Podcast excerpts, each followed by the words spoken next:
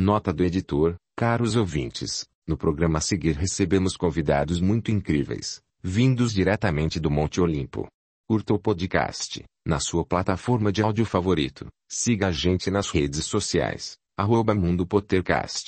No Spotify, você pode responder a nossa enquete, e deixar um comentário sobre o episódio. Bruxas e bruxos, sejam bem-vindos ao Mundo Potter.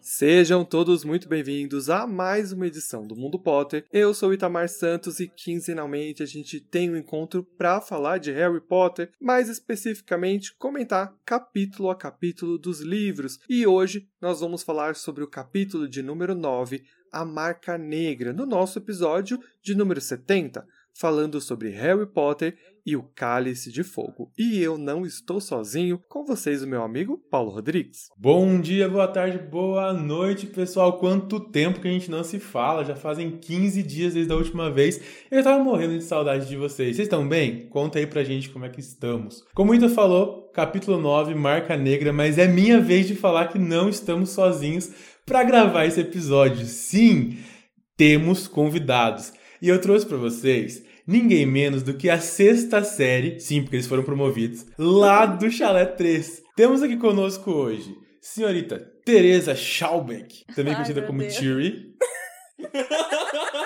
Não esperava Senhora. ouvir o meu nome. Senhora Rosane Alves, também conhecida como Visas. E o senhor Breno Eduardo, também conhecido como Breninho da Visas. Exato, Breninho da É Visas. seu, da Aviso, é seu, amor. Gente, sejam muito Bem-vindos. bem-vindos, né? Direto do Monte Olimpo, aqui para nossa gravação para falar de Harry Potter hoje. Estou muito animado pra gente falar sobre este capítulo e muito feliz que vocês aceitaram o convite de estar aqui com a gente hoje. Obrigada, é um prazer enorme estar aqui no Mundo Potter. Na verdade, eu tô até emocionada. Oh, Ai, tanto tempo Ai, acompanhando, falsa. é muito bom estar aqui. Ai, tomando seu Gucci?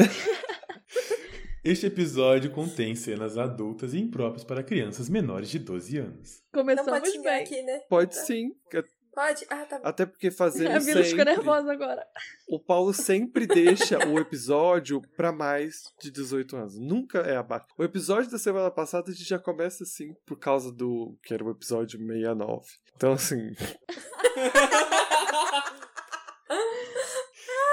Eu tinha como não fazer a piadinha? Não tinha que fazer Não, piadinha nenhuma. impossível. Não. Entendeu? Inclusive, o nosso tá chegando. Agora eu vou deixar anotado pra falar lá também. Então, fala lá também, porque Mentira, olha. que morre de vergonha.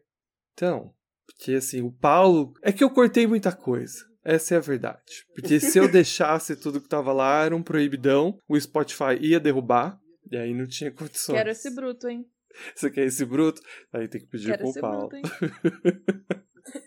Depende, eu vou passar na fila da egg. Se eu passar na fila da egg, eu libero o bruto. Ih, Olha só. Olha só. Mas que é isso? Tá tentando me subornar. De maneira nenhuma. Egg, tô na sua frente. Pessoal, mas fala um oi pro pessoal aí, faz o merchan, porque assim, quando eu fui lá pro Chalé 3, tinha o The Book pra fazer um merchan muito bom. Agora eu não sou tão bom assim no merchan, mas o que eu posso falar pra vocês é o que eu já falei algumas vezes lá na biblioteca da Granger. Escutem o Chalé 3, que é um podcast sobre Percy Jackson, que tem uma vibe muito parecida com a nossa de capítulo a capítulo e que esse povo arrasa. Sério, eles mandam muito bem. Eles empolgam a gente, eles abraçam a gente, eles fazem a gente querer ouvir. Sim, eu estou novamente escutando todos os livros de Percy Jackson. E se vocês acham que é a primeira vez, não é a primeira vez. Porque quando eu comecei a escutar o Chalé 3 lá no ano passado, eu maratonei os episódios deles e depois maratonei os audiolivros. E agora estou de novo. Inclusive, estou no Mar de Monstros para conseguir chegar na Batalha do Labirinto o mais rápido possível. Demora uns quatro dias para chegar lá, gente, tá? Já já eu chego. Vocês são quinzenais também? Vocês são semanais? Não, nós somos Vocês semanais. são semanais? Ah, legal. Sofredores semanais. Ai, que terrível. Tenho pena da editora. Entendeu? Toda semana tem que editar. Eu só tenho na hora de, de editar mesmo. Na hora de gravar, não, vai sem dó. Agora, toda, toda vez que sai uma quarta-feira que a gente grava, chega na quinta, eu. Here we go again. Que a gente grava sempre uma semana antes, aí Entendi. Vai indo. Exato. Dá pra outra semana. É. Mas eu vou deixar o merchan pra ti fazer. Então vai. Ai, que Arrasa, chata. arrasa. Ué, é você que faz no podcast, ué. Tá bom. Eu que faço o podcast? Não é, É você que não? faz no, no Ah, podcast. tá, entendi. Eu fico sem graça, que eu sou tímida, né, meu público? Vai só ter a gente aqui. É só Ai, mas nós. tá todo mundo me olhando. No, me- no meio do, no meio da Quer que a gente feche as câmeras? Vamos fechar as câmeras pra tio e falar. Não. Não, não, no, no meio da gravação vai sair espontâneo, eu tenho fé. No meio da gravação? Isso, até o final desse episódio vai rolar. Tá bom. É que eu vim aqui pra ser bonita. Tio, ah, avisa que é a parte inteligente. Tá vendo? Eu esqueço até qual é meu nome. não dá. É porque seu nome é Tiwi. É, é verdade. Não, Fala pra Não. gente quais são as redes do Chalé 3, em que, em que plataforma que o Chalé 3 está. Vou, vou criar uma, persona- uma outra personalidade aqui pra fingir que não sou eu pra eu conseguir fazer, ó. Bom, gente, nós, nossos, nossas redes sociais são arroba chalé3podcast em todas as redes. E nós temos também nosso e-mail, que é arroba chalé3contato arroba gmail.com. Vocês podem mandar lá e-mail. Não sei se vocês já nos conhecem, nós somos três conselheiros, antes éramos quatro, inclusive podem xingar o quarto que saiu agora. A gente deixa, lá o bullying é permitido desde que seja um bullying com amor e com carinho, entendeu? Ou não. Vai depender da, da Visas, que é quem verifica as mensagens antes da gente ler lá. Mas pronto, se vocês gostam de Percy Jackson, gostam de literatura infanto-juvenil, gostam ah, da Visas, se vocês gostarem da Visas, que é a Rosane, é, que já tá aqui junto do Ita e do Paulo já há bastante tempo, desde antes da gente criar o Chalé 3, a Visas já tava aqui como ouvinte. Então, assim, ela é velha, ela tem muita, Era muita tudo mato, experiência. gente. Eu, era a senhora já naquela Hum. época, agora então. Muitas corujas, recebemos muitas corujas de visas. Que eu nem chamava de Exato. visas, eu chamava de Rosiane Alves, porque é como tava lá nos e-mails. Só que o Paulo me proíbe de falar. Eu só posso falar visas, eu não posso falar mais. Rosiane Alves. Exato. Quem é Inclusive, Rosane Alves? A Hã? gente tem um problema, que a gente esquece qual é o a nome da gente. A gente esquece. Verdade. Eu, eu não Eu sei só não é esqueço por causa do trabalho, porque no trabalho me chamam de Rosane. Se eu chamar de Rosane e não de amor, ela me olha com uma cara de como assim meu nome não é amor?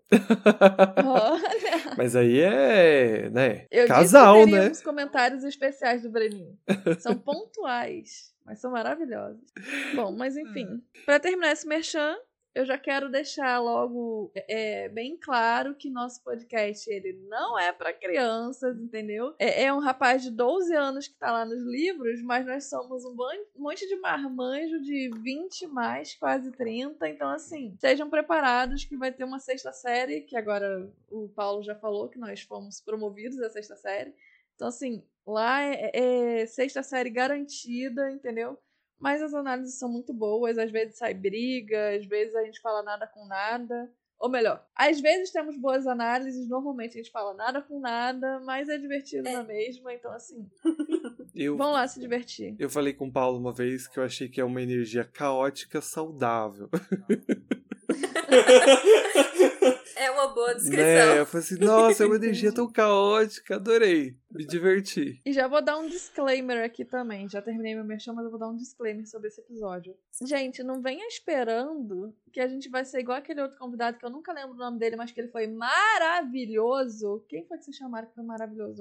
O Helder. chamou o Helder. O Elder. Não esperem um Elder vindo de mim. Esperem da Visa. Nem de mim. Não, mim da. Visa. Gente, que homem maravilhoso. Ele falava e eu ficava, meu Deus, adorei. Eu não vou conseguir chegar aos pés. Uma pena, devia ter vindo primeiro. Que aí eu não, vai, eu não vou passar por ele.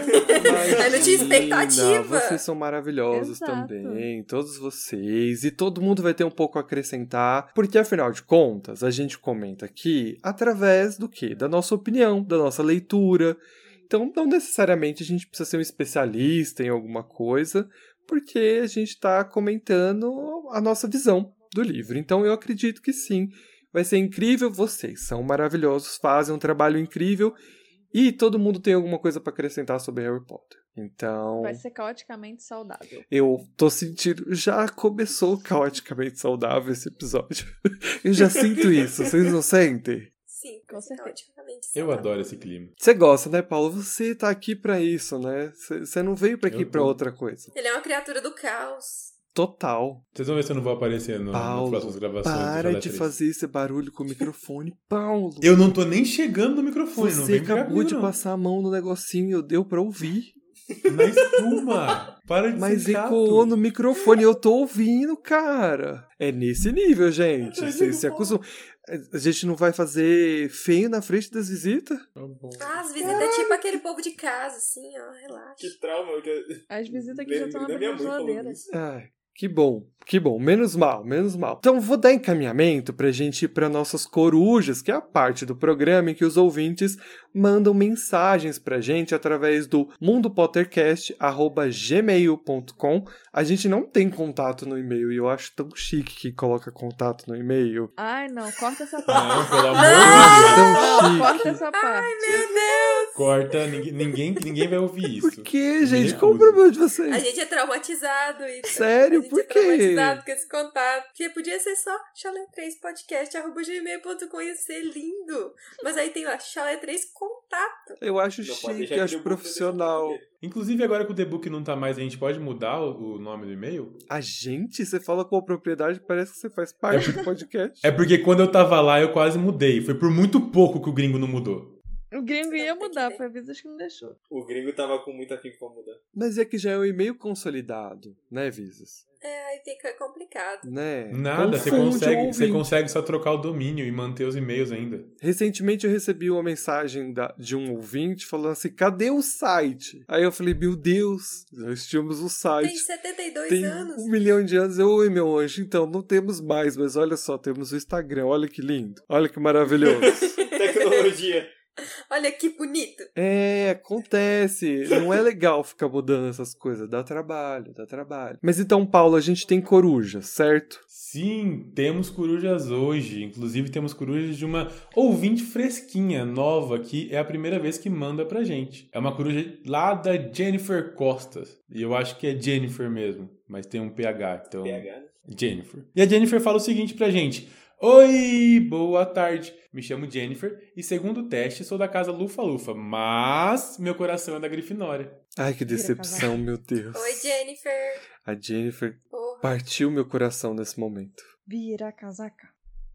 A Jennifer continua falando que cá estou eu escutando seu podcast, episódio 24, e eu já tinha essa dúvida, mas decidi vir aqui. O Tom Riddle teria a mesma idade do Hagrid? Eu tenho essa sensação, se ele não tivesse, entre aspas, congelado. E aí, gente? O que vocês acham? Tá, vou começar assim, né? Primeiro, obrigado, Jennifer, por ter mandado o e-mail. Não sei se Jennifer vai abandonar a gente até ela ouvir este episódio, porque ela está lá no episódio 24. Tudo pode acontecer, em algum momento ela pode, sei lá, não gostar da gente e desistir, porque, né? Episódio 24. Tem algum tempo. É, Eu acho que eu nem existia no episódio 24. não, o episódio 24 é Pedra Filosofal? Não, é o começo. Não, é o comecinho do. De A Câmara Secreta, né? É, Faz todo sentido. E aí tem duas coisas aqui na pergunta dela, que assim, eu não entendi o lance do congelado. E aí eu vou me isentar de falar qualquer coisa sobre isso. Deixo pra vocês se vocês quiserem se manifestar. Mas ela falou sobre a idade do Tom e do Hagrid. Alguém quer falar sobre isso? Ou vocês querem que eu mesmo fale? Uai, tá errado, né? Porque o Tom, ele é mais velho. Sim. O Tom é um ele tava, pouco acho mais que, no velho. sexto ano, né? E o Hagrid tava no terceiro, quando rolou... Era o terceiro? Quando rolou a Câmara Secreta? Acho que era segundo. Acho que era segundo. É, o Hagrid tem mais ou menos uns 14 anos nessa época, se eu não me engano. E o Tom deve estar mais ou menos com uns 16 anos. É, eu acho que era isso. Eu acho que, na verdade, o Hagrid estava com, com, com 13, porque ele estava no terceiro ano. Porque eu acho que ele não terminou. Eu acho que ele chegou a terminar o segundo, sim. Acho que foi no meio do terceiro que ele foi expulso. E o Tom, ele tava no. com 16, porque ele tava no sexto. Eu tenho quase certeza que é isso. Ele eu não tenho certeza que tava no seis, no sexto ano, porque depois o, o Dumbledore ficou de olho nele. Então ele só ficou mais um- ficou pouco tempo no, em Hogwarts. Uhum. E ele já era monitor, né, nessa época também. E eu acho que a pergunta dela se refere ao fato de eles se interagirem, né? Então isso acontece em A Câmara Secreta porque eles estão no mesmo período. Não no mesmo ano escolar, mas estão convivendo no mesmo tempo. Na mesma Na mesma época. época, obrigado. Na mesma época. Então, é por isso que eles se conhecem e, e se encontram, mas eles não têm a mesma idade, eles não estudam juntos. E o fato do Tom talvez conhecer o Hagrid é porque, assim, o Hagrid é um meio gigante e isso não vai passar despercebido, então... É, é claro que quando o Tom quer culpar alguém, ficou fácil para ele usar o Hagrid, né? Porque a gente vê que não precisa de muito pro ministério resolver que ele é culpado. Então eu acho. Não, ele é meio gigante, gosta de animais perigosos. Uhum. Então, tipo, ele tem tudo pra ser o bode É, expiatório. então. Ele é no mínimo excêntrico. É. Conceituosos. Uhum. Eu disse tudo. Preconceituosos. Então eu acho que é isso. Acho que a gente respondeu, né? Porque. É isso, do congelado eu me isento também. É. Não entendi Eu acho que eu entendi a pergunta dela. Eu acho que o que ela, o que ela quer dizer com congelado é porque entre a primeira morte dele lá, quando ele ataca o Harry, exato. e até ele voltar, ele tava no limbo, né? Tipo, não tinha um corpo pra envelhecer. Tanto que, se você olhar pro filme, o Hagrid parece mais velho do que ele. Mas aí eu acho que foi um artifício mesmo de, de, de mídia, de cine- cinematográfico. Mas, é, até porque nos livros fala que ele é mais velho, então eu acredito que o corpo dele não tem essa... Nem sei se dá pra analisar a idade do corpo dele, já que ele tá mais cobra do que, É que ser ele tá humano. igual uma cobra, então ele deve estar com a pele meio esticada, careca, igual tá no. É, e o Hagrid tá lá, né? né? Botox, né, meninas? Botox, harmonização facial. Puxou aqui, ó, colocou uns fios de ouro. Um botoquinho aqui, um botoquinho ali, e aí tu começa a ficar igual o Voldemort. É, exato. Ele é cobra, gente. Ele troca de pele. Também tem isso. Vantagens de ser uma cobra, né? Sempre com a pele nova, sem precisar fazer skincare. Verdade.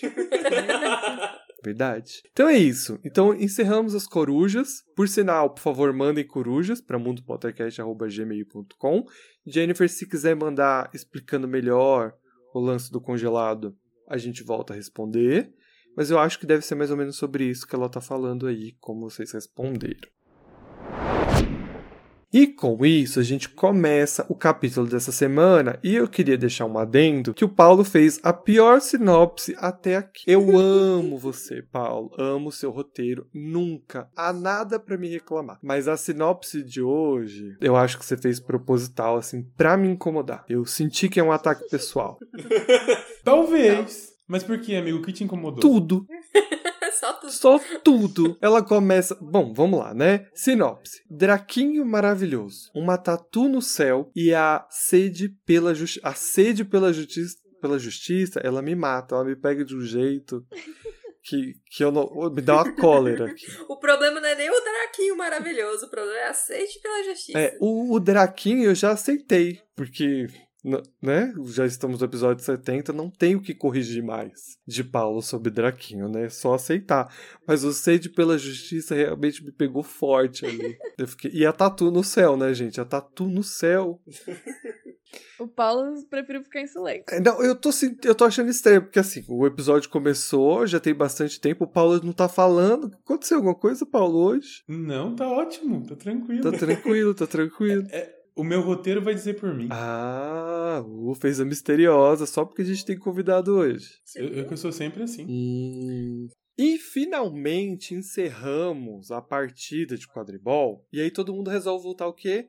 Pro camp, para suas barracas, para descansar e tudo mais. Porém, a comemoração continua, porque a Irlanda vitoriosa está comemorando a todo vapor, então tá aquele clima gostoso. Vendo tudo isso, o Sir Weasley resolve esticar um pouquinho, tomando um chocolate. Adorei que é um chocolate, né? Verdade. Né? Achei gostoso. Agora, o que ele botou dentro do chocolate dele, Ah. aí é outra história. um rum, né? Um- um- uma coisinha alcoólica com certeza rolou nesse chocolate. Mas, então, todo mundo ali tava com, confraternizando, se divertindo e tudo mais, até que a Gina resolveu o quê? Cair no sono, tadinha, em cima da mesinha de centro. E aí, Eu sou a você é a Gina. O Paulo também é a Gina, eu não queria falar isso não, mas o Paulo já dormiu na gravação. Enfim, sabe?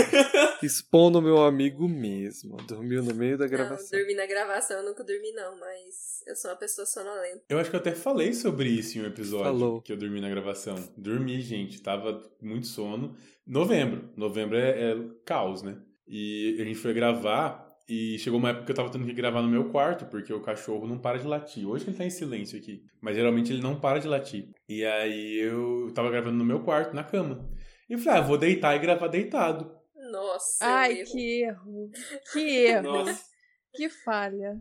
Nunca mais acordei. no meio da gravação. E eu vendo aquilo, não sabia se eu gritava, se eu continuava a gravar. Aí eu acelerei a gravação e encerrei. Aí ele acordou. Foi a gravação mais rápida que eu já fiz. Hum? Tu não tentou acordar, falar oi, alô, gravação. O ideal- Ligar pra É, ele, o assim, é ligar no número. Então, na hora eu fiquei muito em choque. Eu falei assim, sabe o que eu vou fazer? Eu vou finalizar, porque assim, por sorte a gente já tava já encerrando mesmo. Aí eu, eu engatei, finalizei, e aí ele deu uma despertada. Eu falei, amigo, você dormiu no meio da gravação. E ele ficou muito em choque. Aí eu falei, é, me manda pelo menos a gravação e aí você vai dormir. Aí ele me. Porque eu fiquei com medo, porque vai que ele dorme, esquece, o computador desliga, De salvar. perde a gravação, aí ia ser tenso. Mas assim, tirando esse exposed do Paulo, né, vamos voltar aqui pro capítulo, porque tem coisa interessante acontecendo nesse episódio, né? Porque o Harry vai pra cama, assim como todo mundo, e ele se pega assim impressionado, sonhando acordado. Né? Eu acho muito legal porque ele fala que não sabe se estava acordado ou não nesse momento, né? De tão deslumbrado que ele ficou com o jogo. Ele tá eufórico, né, com tudo. Aham, super animado e tudo mais. E ele se vê ali é, vestido com uniforme, é, sendo é, aplaudido pelas pessoas, né? E, e ele vê ele vê o Ludo Bagman chamando o nome dele. Então ele tá realmente extasiado ali, né? É, tá super animado para experimentar a fita de Krauski. Eu nunca sei falar esse nome direito, porque eu tenho problema em falar com esse nome. Ronsky. Isso A me do Willy Wonka. Eu pensei a mesma coisa, tio.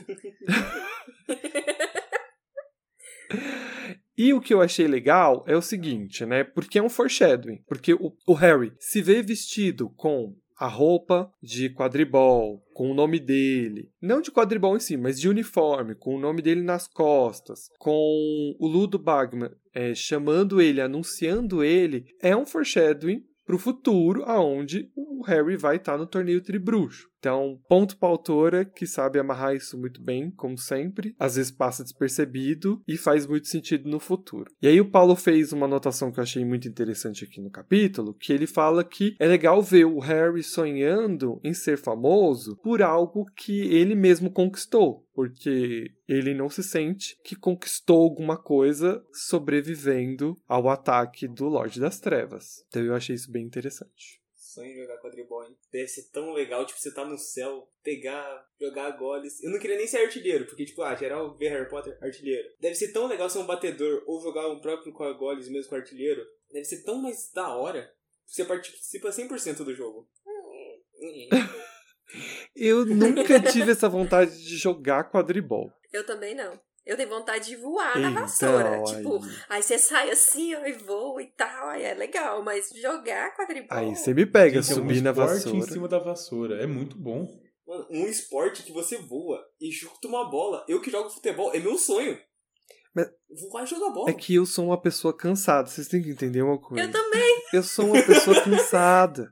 Eu nasci cansado. Então essa coisa de ter que, sabe, ter que ficar voando atrás de uma bola, ou fugindo de uma bola, ou procurando uma minúscula bola num campo, não tem condições para mim.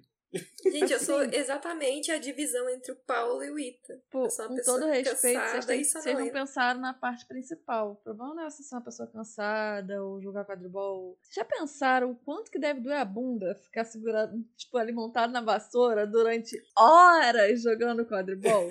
Tio, Eu acho que um a única vassoura muito legal é a importante. do Moody. A do Moody é legal. Porque tem um acento? ah, entendi. Ela tem o acento assim, ó, e ela é diferentona. Eu pensei em uma coisa pior ainda. Eu que tenho a miopia e o Itamar também, que deve me entender, como que a gente enxerga o, que, o próprio Harry? Como que ele Ah, enxerga se o pouco de Harry enxerga. Sendo que meu óculos parado, ele cai.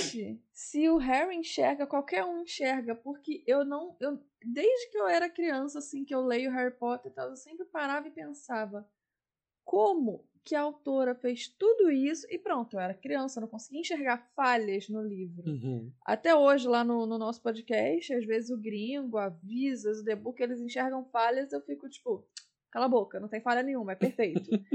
Mas assim, eu não, eu, eu, eu não conseguia entender como que a J.K. Rowling, ou melhor, a, a moça que escreveu, como que ela conseguiu fazer esse mundo incrível, maravilhoso, perfeito, sem falhas, cheio de foreshadowings, e no final ela bota um cara que não consegue enxergar dois passos na frente dele sem óculos para enxergar uma bolinha desse tamanho que ninguém consegue enxergar.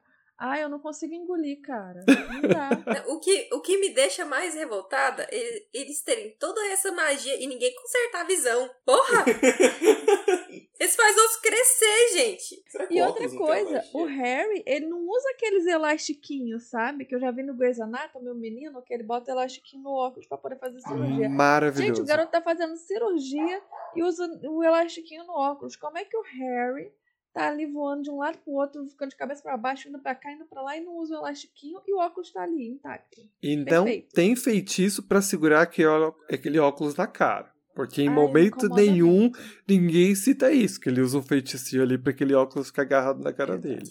O único feitiço que tem é é o de pra não embaçar e molhar durante a chuva. É isso, impervious. Mas o resto era pra ele ter perdido uns 70 de óculos durante as. Ele pega o pomo de pé na vassoura. Só de ficar de pé, o óculos já tinha ido. Tchau. É, eu em pé na vassoura eu tenho labirintite. Não tem condições. não tem condições. Não tem condições de alguém ficar em Mal pé na vassoura. andando no chão, você tá, tá, tá, tá difícil. Então, imagina em pé na Imagina vassoura. em pé na vassoura. E, e a, e a Thierry trouxe uma coisa muito importante. Realmente não existe conforto em cima de uma vassoura. É um pedaço de madeira, gente. Roliço, onde você senta em cima. Não tem condições de aquilo ser confortável. É verdade. Não é? Pois é. Ai, ai. O Paulo tá ali rindo. O que, que você tá rindo, Paulo? É porque eu descrevi uma vassoura. E aí a mente dele não pode simplesmente seguir em frente. É que o Paulo ainda tá na quinta série, ele ainda não passou pra sexta. Exato. Não foi promovido, repetiu de ano. Eu, eu tô quase voltando com ele. É resquícios do episódio 69, gente. Desculpa. Ô, editor, bota a musiquinha de fundo de novo, por favor. Tá. Você vai ver o que o editor vai fazer. Mas nisso desse desse sono e tal, que ele ficou pensando sobre ser um jogador famoso, eu acho que é a primeira vez que ele pensa, não sei, não lembro agora, mas eu acho que é a primeira vez que ele pensa numa profissão assim, porque que ele pensa no futuro, porque ele nunca parou pra pensar. Eu acho que até quando ele vai fazer os nomes, ele fica pensando, tá, e o que, que eu vou fazer? E ele senta pra conversar com a Minerva e ele fica, então, o que, que eu vou fazer? Mas aqui ele já pensa como é que seria, tipo, por exemplo, jogar quadribol como profissão, e não só, tipo, ali na escola. Sim, é legal Isso reparar é isso, né? E é o sonho de menino de ser jogador de futebol, né? É, querer aquele sonho que aparentemente é impossível, pelo menos para a maioria das pessoas, mas que é realmente um sonho que te deixa famoso e que te brilha os olhos, assim. Então é, é muito legal porque várias e várias crianças que têm lá seus 13, 14 anos estão se identificando naquele momento. Acho que faz muito sentido para ela colocar isso. Sim, e, E foi a primeira vez que ele viu. Porque antes, por exemplo, ele era uma criança trouxa, então ele não sabia nem o que que era quadribol. Quando ele chegou, ele não chegou nem a ver, na escola, né, ele não chegou nem a ver um jogo. Ele já foi selecionado para ser o apanhador. E aí ele começou a jogar e pra ele virou rotina. Aquilo é normal, assim como assistir uma aula da Minerva é normal, uma aula ah, do Snape, aquilo é normal pra ele, porque ele a única vez que ele teve contato com aquilo foi jogando. E mesmo ele conversando com o Ronnie, ele nunca tinha assistido uma partida. Ali ele estava vendo como espectador. Então foi a primeira vez que ele teve aquele, aquela visão de espectador e ficou tipo, nossa, deve ser muito legal fazer isso, tipo, para sempre, tipo, viver disso, ter como profissão, enfim. É Acho que ele verdade. ficou muito deslumbrado também. Tipo, quando a gente vai num show muito legal, muito grande, você fica assim, meu Deus, que coisa incrível. Aí é diferente de você assistir de outro lugar, ou então você ler sobre isso, ou ver alguma coisa sobre isso. Então, ele tá que- naquele momento assim, tipo, nossa, incrível, e eu faço isso na escola, então. É, eu não tinha parado pra pensar até agora, tipo, que essa é a primeira partida que ele assiste que não é na escola. E é isso, né? Ele não tá assistindo os colegas dele jogar, ele tá assistindo profissionais. E aí é a primeira vez que ele pode realmente sonhar com isso. Muito legal, muito legal. Igual o Paulo falou, é um paralelo bonito. Porque eu, com o esporte, que nem eu pratico, futebol sempre, tipo, teve chances de profissionais da família e tudo mais, padrinho técnico de futebol, mas eu nunca vi como carreira. Eu acho muito legal ver o Harry ver isso como carreira, porque, tipo, o futebol e o quadribol, ele tem aquela divisão sangue ruim e sangue puro ainda nos bruxos. E aqui tem, tipo, pessoa de classe alta e classe baixa. Mas no esporte isso não importa, que vale, tipo, mesmo é o talento, de vez em quando contatos. Mas em sua maioria é talento. E eu achei isso muito da hora que ele vê isso, que é talento. Não é, tipo, ele ter um grande renome e tal. É ele por ele. E eu gosto do final, porque ele é descrito como um excelente apanhador, o mais jovem do século, perdeu pouquíssimas vezes, mas ele não foi seguir carreira como jogador de quadribol, né? Então, assim, é, mostra que ele quis uma coisa mais segura. Então, eu achei muito bacana essa, esse final não ser isso. E muito pelo contrário, né? A esposa dele acabou sendo, porque ela nem tinha um, um enfoque tão grande, assim, mostra do quinto pra frente que ela é boa, mas de repente ela vira jogadora profissional. Então eu achei muito eu achei legal. Isso muito legal da Gina. Ah, eu adoro a Gina, gente. Eu também Na gosto verdade, muito eu da achei que Gina. o final de todos eles, não de todos eles, mas assim, eu achei o final interessante justamente isso. Tipo, pronto, a Hermione seguiu o que a gente, todo mundo esperava, mas acho que se não fosse isso, todo mundo ia ficar desiludido. Mas tanto o Harry quanto o Rony, eles não foram para pro lado do quadribol. E o Rony, ele sempre quis jogar quadribol. Então, assim, talvez fosse esperado que o Rony fosse seguir carreira. Mas não, ele, nem o Harry nem o Rony seguiram a carreira no quadribol. Tipo, isso foi, foi bastante interessante de, de pensar. E É que a, a cabeça da gente muda, né? De quando você é adolescente, quando você tá se formando, para o que você é depois de adulto. Então, mostra que a gente tem essas fases. Então, a gente gosta de uma coisa agora, no futuro talvez a gente gosta pra assistir, mas não pra viver aquilo. eu achei interessante o que o Paulo falou, porque ele falou que o Harry foi para uma profissão confortável. Foi isso que você disse. Confortável. Segura. É, segura. Obrigado. Você falou que ele foi para uma profissão segura. Mas era seguro ou era uma obsessão? Porque Não, caçar seguro. o Ele- ele já- Voldemort ele, não Ele já tinha matado o Voldemort. Depois daquilo lá, qualquer coisa era fácil. não é que era fácil. E- ele continua preso ao fato de que ele precisa exterminar tudo que tem a ver com Voldemort. Então, era seguro ou era obsessivo? Caí pra vocês. Eu, eu, eu abandono esses pensamentos filosóficos nessa hora da Eu madrugada. não gosto, não gosto de pensar muito no Harry muito adulto, porque me lembra a criança Eu amaldiçoada. E eu não gosto de lembrar de ama- da criança amaldiçoada, porque, né, é amaldiçoado. Então, deixa pra lá. Foi tão amaldiçoado que virou o combustível da churrasqueira aqui de casa. Jesus meu amado. Ele queimou meu livro. Sério? Real? Oficial? odiei Real oficial. Meu Eu parei pra ler. Deus. Ela, ela me deu o ultimato. Você não leu, você não pode falar mal. Eu li. Aí eu falei, eu vou queimar. Ela, tá bom. Ele pegou meu livro e queimou. Meu Com Deus. autorização, claro. Não peguei, tipo, cheguei na arma e falei, vou queimar. Falei, amor, posso? Que eu quero acender o fogo e. Eu falei assim, eu, lavo as minhas mãos, eu não vou falar nada. Ela tá na sua mão, deixa beleza.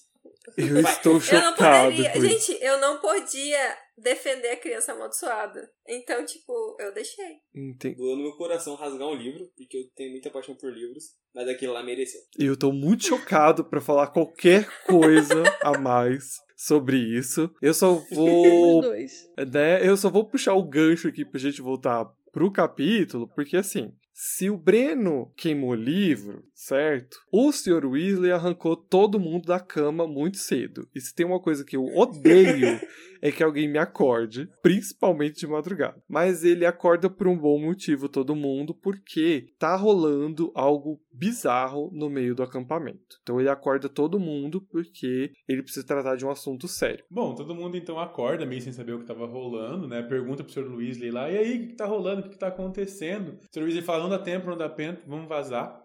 E aí eles saem, saem aí pra, das barracas e vão procurar um abrigo. Eu fico imaginando todo mundo de camisola. Como é que é as camisolas do povo? Se é tipo aqueles camisolão, ou se é tipo um short, São ou se é, camisolões, como é que é? camisolões floridos, do senhor... Provavelmente. Que eu não lembro mais o nome. Se. não, Eu não posso passar por essas coisas de ter que levantar de uma vez. A não ser que eu esteja dormindo em público, que é o mesmo caso de estar dormindo com outra pessoa na mesma barraca. Aí eu tô de roupa. Mas, gente, eu não durmo de roupa. A gente levaria aonde, amor? Pra levar, assim, tipo, no Não, amor, a desespero. gente ia ter que vestir roupa. Como é que a gente sai pelado? Desespero, Ah. amor. Você vai perder a roupa? Tá Varinha, tendo magia. uma guerra ali do lado, tá todo mundo tacando fogo, tem gente sendo flutuada. E, Bisa vocês vão, saindo pera aí que eu vou, eu vou pôr minha roupa. Gente, Gente, eu colo... gente, Ela é uma bruxa. dá pra fazer uma magia rápida pra vestir uma roupa. Gente, os Ninguém irmãos, lembra. o Gui, o Carlinhos e o Percy, eles saíram totalmente vestidos e arrumadinhos, porque eles têm magia. Aí, ó. Né? Não, não dá pra entender, entendeu? Porque assim, tem varinha, tem magia, dá pra vestir uma roupa rápida. Seu Ó, Weasley, no- o senhor Weasley podia ter virado pra esses meninos e feito assim, ó. Veste roupa com a, com a varinha. Eu não sei qual que é o feitiço que faz pra isso, cada Veste ah, roupa com a varinha. Ah, Eu pensei no Axel Cueca. É, aí pronto. Os meninos tinham saído bonitinho de lá, ó, quentinho, e é isso. Axel samba canção. E aí vem. Mas, mas o, o senhor Weasley, ele não quis nem tirar os meninos de lá, muito menos botar roupa nos meninos. Ele falou, ó, É. vai pra ali que eu vou ali cuidar de outro negócio. E, e É. dane-se. Então, assim, acho que botar roupa ele não tá muito preocupado, não. É que colocar roupa tira o ar de desespero, né? Você tem tempo pra colocar roupa, você tem tempo pra ficar de boa. Verdade. Exato. Precisamos falar. palavras. Precisamos falar sobre o desespero de Arthur Weasley para com o Ministério da Magia. Este homem abandonou tudo para ir cumprir o seu dever. Entendeu? Exato. Ou seja, mais uma peça do capitalismo, entendeu? Porque assim, A De- empresa precisa de mim. a empresa precisa de mim. É, é um clássico. A empresa precisa de mim. Eu não, não vou defender, mas temos também o Gui e o Carlinhos, Também. que eles não são necessariamente do ministério, mas foram assim mesmo. Mas aí tem gente pior, Visas, porque o Percy tá ali. E se tem alguém que levanta a bandeira da empresa, é o Percy. Ah, o Percy, ele usa aquelas camisetas assim da empresa, ele usa o crachá, ele, ele faz, sai falando na Ele- rua. É tipo. Gente, posso Ele usa falar a mal roupa de uma religião? crachá no almoço de família. O Percy pra mim é aquele que usa o crachá e a roupa da empresa no almoço de família. E tá Domingão, escrito. ele chega com a e roupa tá da escrito empresa. Wetherby. Aham. Wetherby. E ele usa com maior orgulho, ainda mostra pra todo mundo: olha, sou eu. tá escrito assim: Eu sou o Wetherby, do Sr. Bartô. Exato. Certeza que ele tem uma camiseta dessa. É, é o uniforme de domingo. Uhum. A mãe dele fez pra ele. De crochê. cara dele nessa coisa. E nas costas do Bartô. Enfim, eles saem a campo aberto, todo mundo de samba canção, avisas pelado, e eles encontram uma cena ali absurda, catastrófica, porque tinha uma galera tacando feitiço pra todo lado, entendeu? Tinha barraca queimando, tinha céu estourando, era moto estourando escape, criança de colo chorando, correndo, enfim, não sei nem a- a- o bordão lá do gringo, mas era uma bagunça total. E eu acho, o que me chamou muita atenção foi que tinha umas luzes esverdeadas no, no céu. E eu fiquei pensando, será que eles estavam atirando a vada que dava pra cima, igual os caras atiram pistola pra. eh, Eu, bala pra cima? eu, eu tava pensando nisso, porque eu falei, porra, feitiço verde? Será que eles estão jogando a vada pra tudo quanto é lado e ninguém morreu? É, Como eu tô assim? imaginando eles igual os caras que querem fazer bagunça e começam a atirar pra cima, é jogar uns avada pra cima, assim, sabe? Só pra fazer bagunça. Mas já dizia minha assustar, mãe né? Que a bala uma hora cai.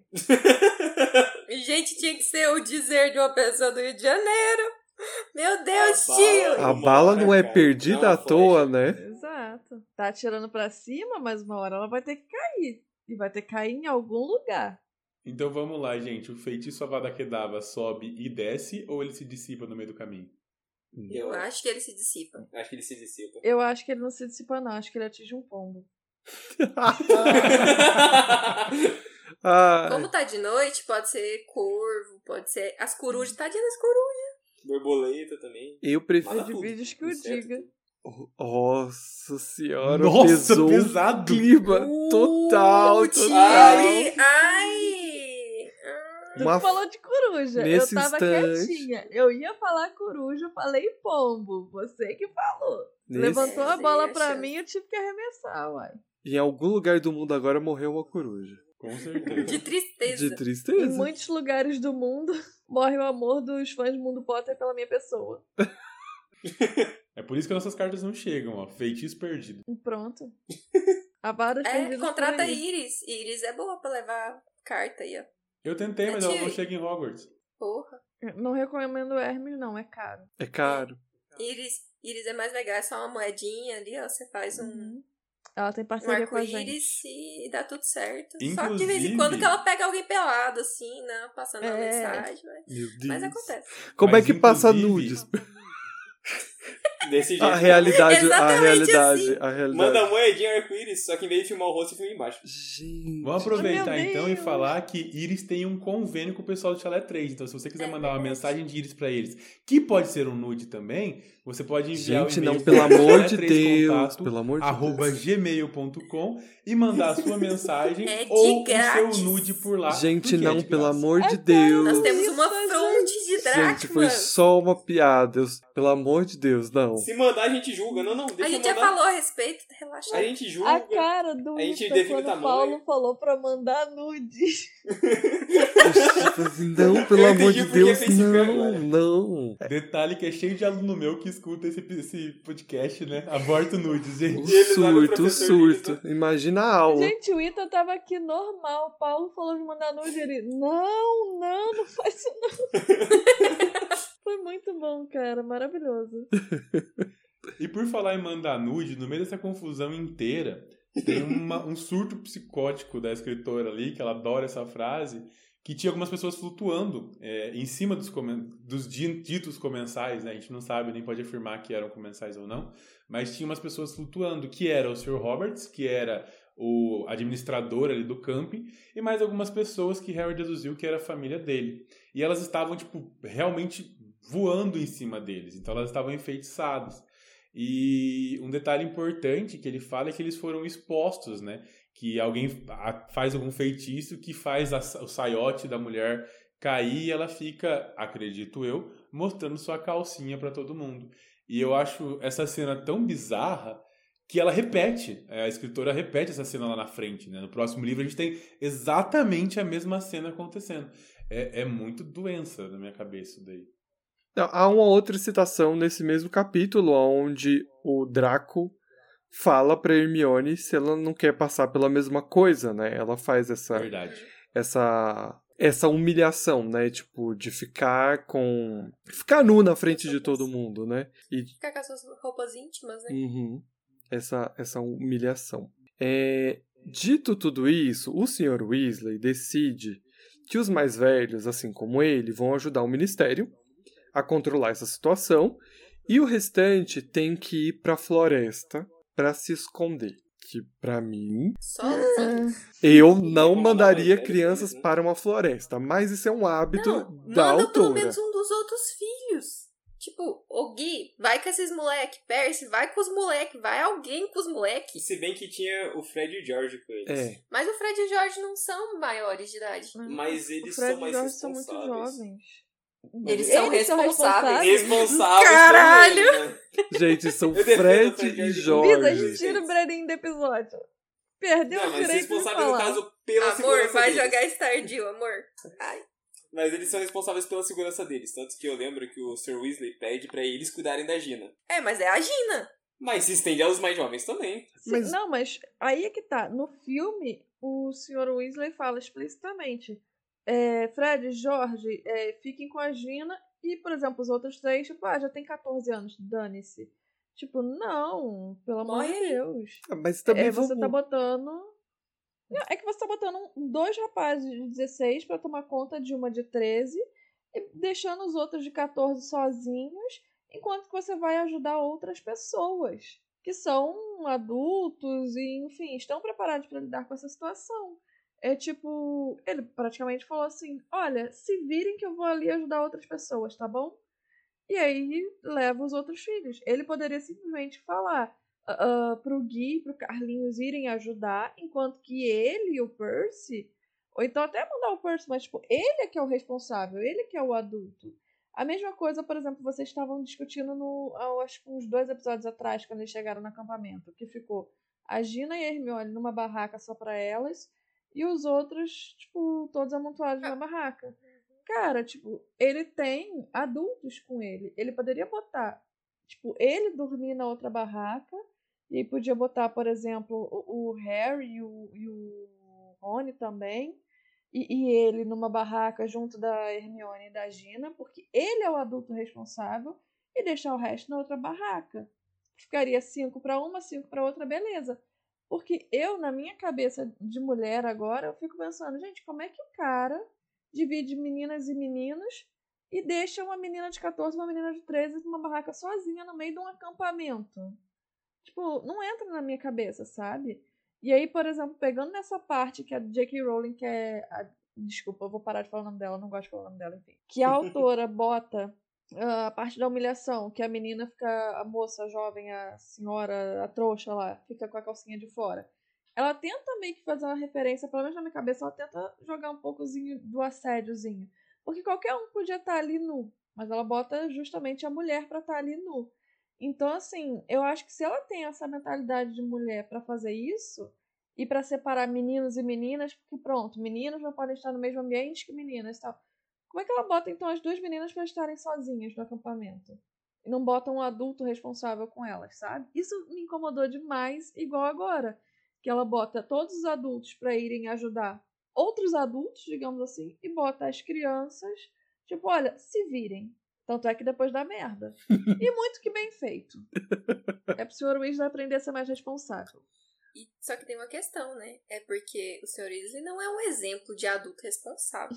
É verdade. Aí a gente vai vendo isso ao longo dos livros, assim, que tem algumas coisas que tá meio complicado. E eu acho que quando a, a senhora Weasley tá junto, ela consegue dar uma segurada melhor nas coisas. E como ela não tá ali, ela é aquele pontinho que falta no, no Sr. Weasley.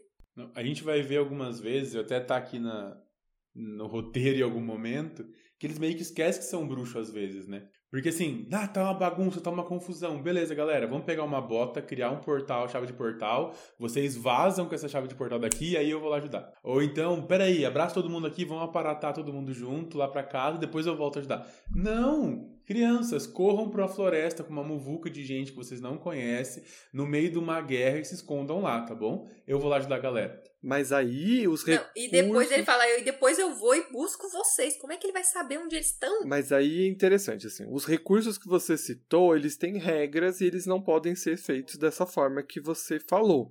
Mas eu entendo que você quer chegar, porque se ela quisesse, ela é autora, ela cria uma alternativa ali para levar todo mundo para casa mas ela quer que esses personagens estejam na floresta porque coisas precisam acontecer na floresta.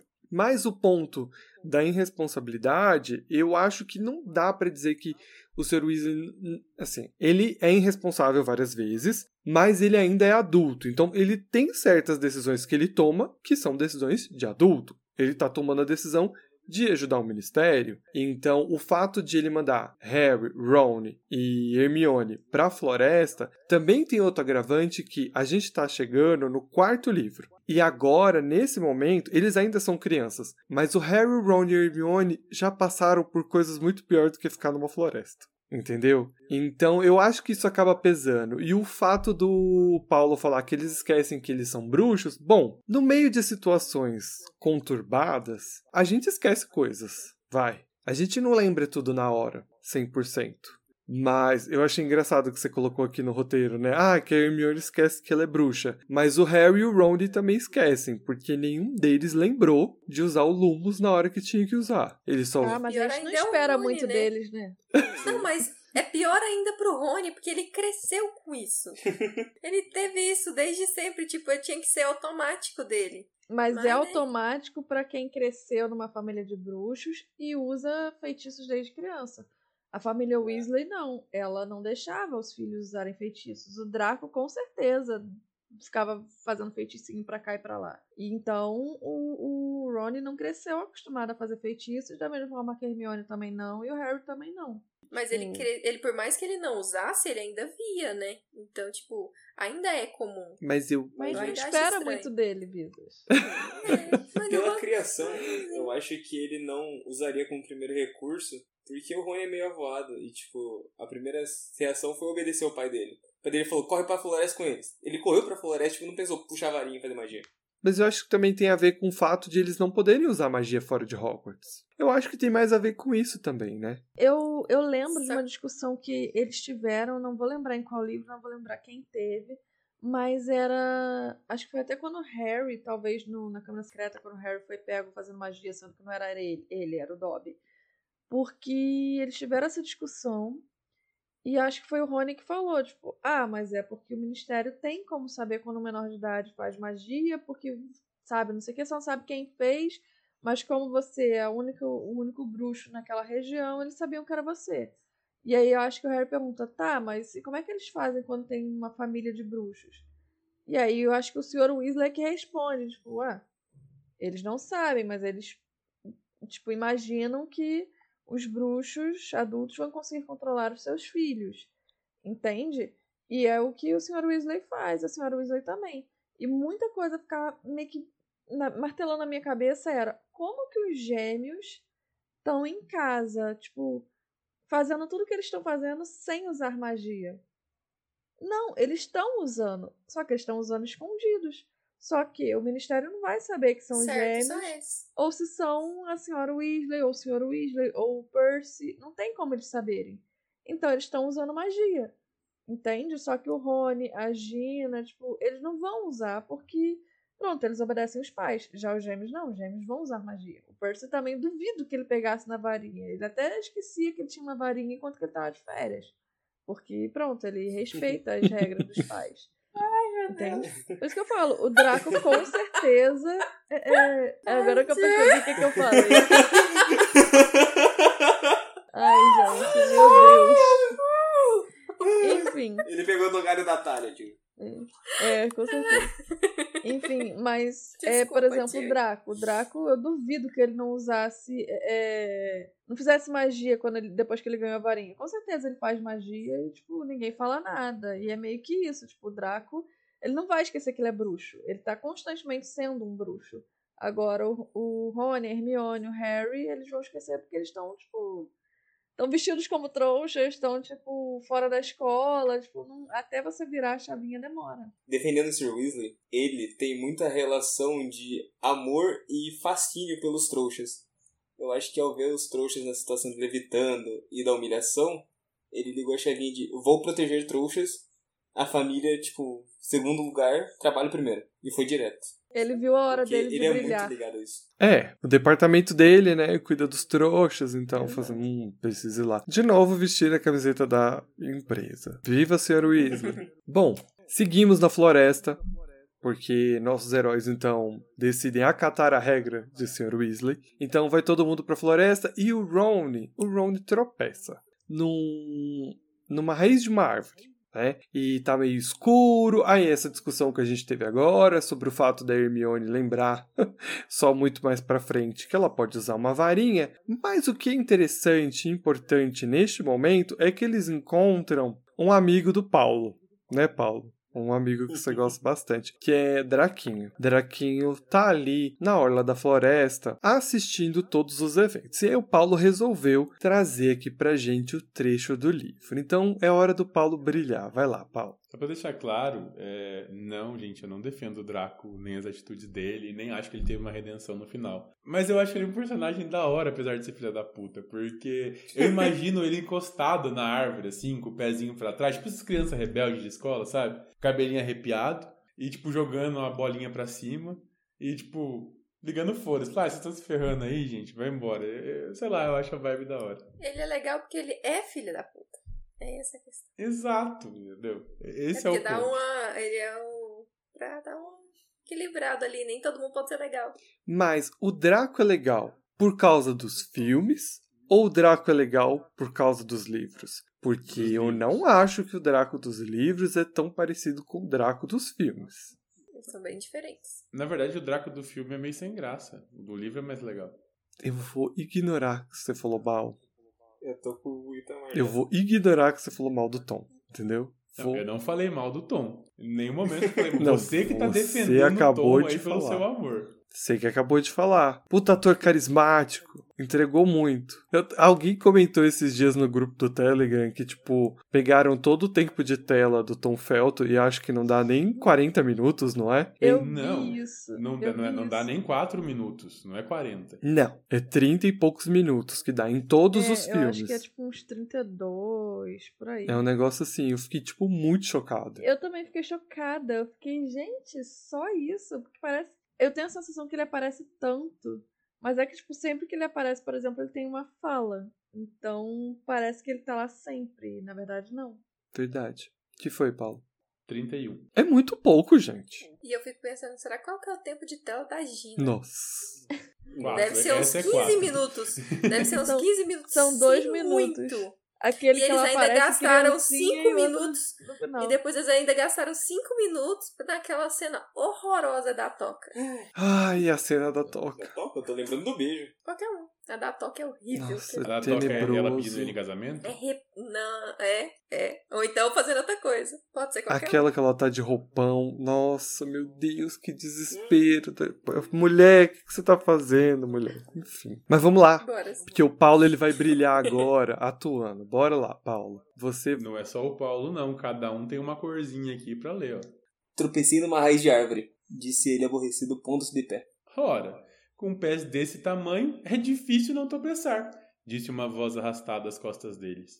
Harry, Ron e Hermione se viraram rapidamente. Draco Malfoy estava parado sozinho perto deles, encostado a uma árvore, numa situação de total descontração. Os braços cruzados pareciam ter estado a contemplar a cena no acampamento por uma abertura entre as árvores. Ron disse a Malfoy que fosse fazer uma coisa que Harry sabia que o amigo jamais teria se atrevido a dizer na frente da senhora Weasley. Mandou ele catar coquinho. Foi por aí. Olha a boca suja, Weasley, disse Malfoy, seus olhos claros reluzindo. Não é melhor você se apressar agora? Não quer que descubram sua amiga, não é? Ele indicou Hermione com a cabeça, e nesse instante ouviu-se no acampamento uma explosão, como a de uma bomba, e um relâmpago verde iluminou momentaneamente as árvores à volta deles. O que é que você quer dizer com isso? Perguntou Hermione em tom de desafio.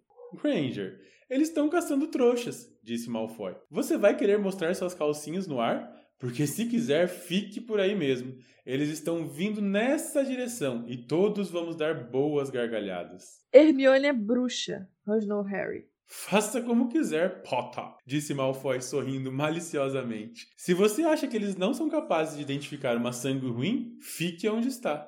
Você é que devia olhar sua boca suja, gritou Rony. Todos os presentes sabiam que sangue ruim era uma palavra muito ofensiva a uma bruxa ou bruxo de pais trouxas. Deixa pra lá, Rony, disse Hermione depressa, agarrando o amigo pelo braço para contê-lo, quando ele fez menção de avançar em Malfoy. Ouviu-se um estampido do outro lado das árvores, mais alto do que qualquer um dos mais alto do que qualquer dos anteriores. Várias pessoas que estavam próximas gritaram. Malfoy deu um risinho abafado. Eles se assustam à toa, não é? Disse com a fala mole. Imagine que papai disse a vocês para se esconderem. O que é que ele está fazendo? Tentando salvar os trouxas? Onde estão seus pais? perguntou Harry, a raiva crescendo. Lá no acampamento, usando máscaras? É isso? Malfoy virou o rosto para Harry, ainda sorrindo. Ora, se eles estivessem, eu não iria dizer a você, não é mesmo, Potter? Fecha aspas. Eu quero deixar uma coisa bem clara aqui, ó, que se vocês lerem entre as entrelinhas, nessa parte aqui, ó, onde ele fala pra, pra, pra Hermione se esconder, ele tá defendendo ela. Vocês que não enxergaram. Que Ah, fanfic é essa? eu Ele é- adoro. é a mente uma, do é Paulo é uma, é uma coisa impressionante. Eu já li fanfics de Dramione. Certeza que já Muitas. escreveu também. E são ruins. Não, devem ser tenebrosas, porque, pelo amor. Tem umas que são Não, não. boas, tem umas ruins, mas única- tem umas que são boas. A única que eu aprendi a defender com você, amor, é a do Lupin e do Sirius. Lupin e Sirius é o melhor casal que Gente. existe e ninguém vai mudar minha Ah, cabeça. impossível, porque eu gosto da Tonks, então não tem condições. Eu gosto da Tonks, mas tipo, gente, eles iam ficar tão perfeitos. Então só se fosse um poliamor ali. Porque... Ô, Paulo. Ai, gente, o Sirius é uma bichona, né, não? Gente, Gente. Obviamente ele é uma bichona. Nossa. Gente, ia dar, dar muito certo com o Lupin. Era meu casal gay dos livros. Ele é Não é só uma bichona, muito... ele é uma Ai, é maravilhoso. Eu amo. Mas depois, depois que eu li, quando eu fui- fiquei mais velha, eu parei pra analisar umas coisas e fiquei, gente, que gay, adorei. tipo, só percebe isso depois que tu é mais velho, sabe? Porque ele claramente era o mais gato, mais, tipo assim, as menininhas tudo correndo atrás dele. Ninguém queria saber do Thiago, todo mundo queria saber do Sirius. Aqueles cabelos dele e tal. E ele, tipo assim, as meninas olhavam pra ele, ele olhava, tipo, sabe? E Eu gosto do. Thiago, né? Exato. E ele, tipo, Ele olhava e pensava, eu sou mais bonito, né? ai, gente, enfim. E, e, gente, que fixação era essa pelo Snape? É porque o Snape tinha um cabelo liso, escorrido, ceboso, e ele não? Isso é paixão. Exato. Esse amor não correspondido, isso aí. A gente já viu isso aí, entendeu? O famoso Enemies to Lovers. Ó, o Paulo. Qual fanfic que você já leu, Paulo? Do Sirius do Snake. Sério que tem um. É? Meu Deus, as pessoas, né? Qualquer coisa que você imaginar existe. Meu Deus. Uhum. Fala. Que medo agora. Mas a pior de todas é a do Hagrid com a Hermione. Eu fiquei tipo, Gente, gente, pelo amor de Deus, as Ah, pessoas não, têm aí já é problemas, muito não. pulação de corguinho, gente. Vocês Muito. nunca viram? Deus me Pulação livre. Deus me livre. Gente, tem uma. Tem uma. Ai, muita droga. Muito. Isso é muito ácido. Dorgas, muitas Assim, dorgas. gente, eu leio várias de Harry e Draco, eu não posso negar. Ah, Só que não são nem tanto, tipo, no, no, na, em Hogwarts. São vários locais, assim, é Jesus mesmo. meu Deus. Harry e Draco é, é tipo Catarizu. Hum, Catares ah, eu são chipava muito. juntos. Ah, Eu também eu chipava muito. Eu muito. amo o Eng. Eu amo com todas as minhas forças Katara e o Eng, mas é tão bonito Zuko e Katara. Mas eu também chuta... eu eu também chipava. Ka- Eng e. Ai, gente, acabamos de falar o nome do menino. A da Terra? Zuko? Ah, o Zuko. O Zuko. Também chipava o Eng e o Zuko. É isso aí, é não. Achava um casal legal, assim. Ia ser bom. É Ia ser- que- Né? Nunca parei pra pensar, mas agora que eu tô pensando, acho que ia fazer um bom casal. Chipava. Tem até o maior, o maior meme É. da face da Terra LGBT, né? Qual? Que é o Zuko olhando pro Aang e falar assim: Passei a minha vida inteira tentando te pegar e agora nós somos só amigos. Nossa, nossa, resumiu a vida de 100% das gays. Gente,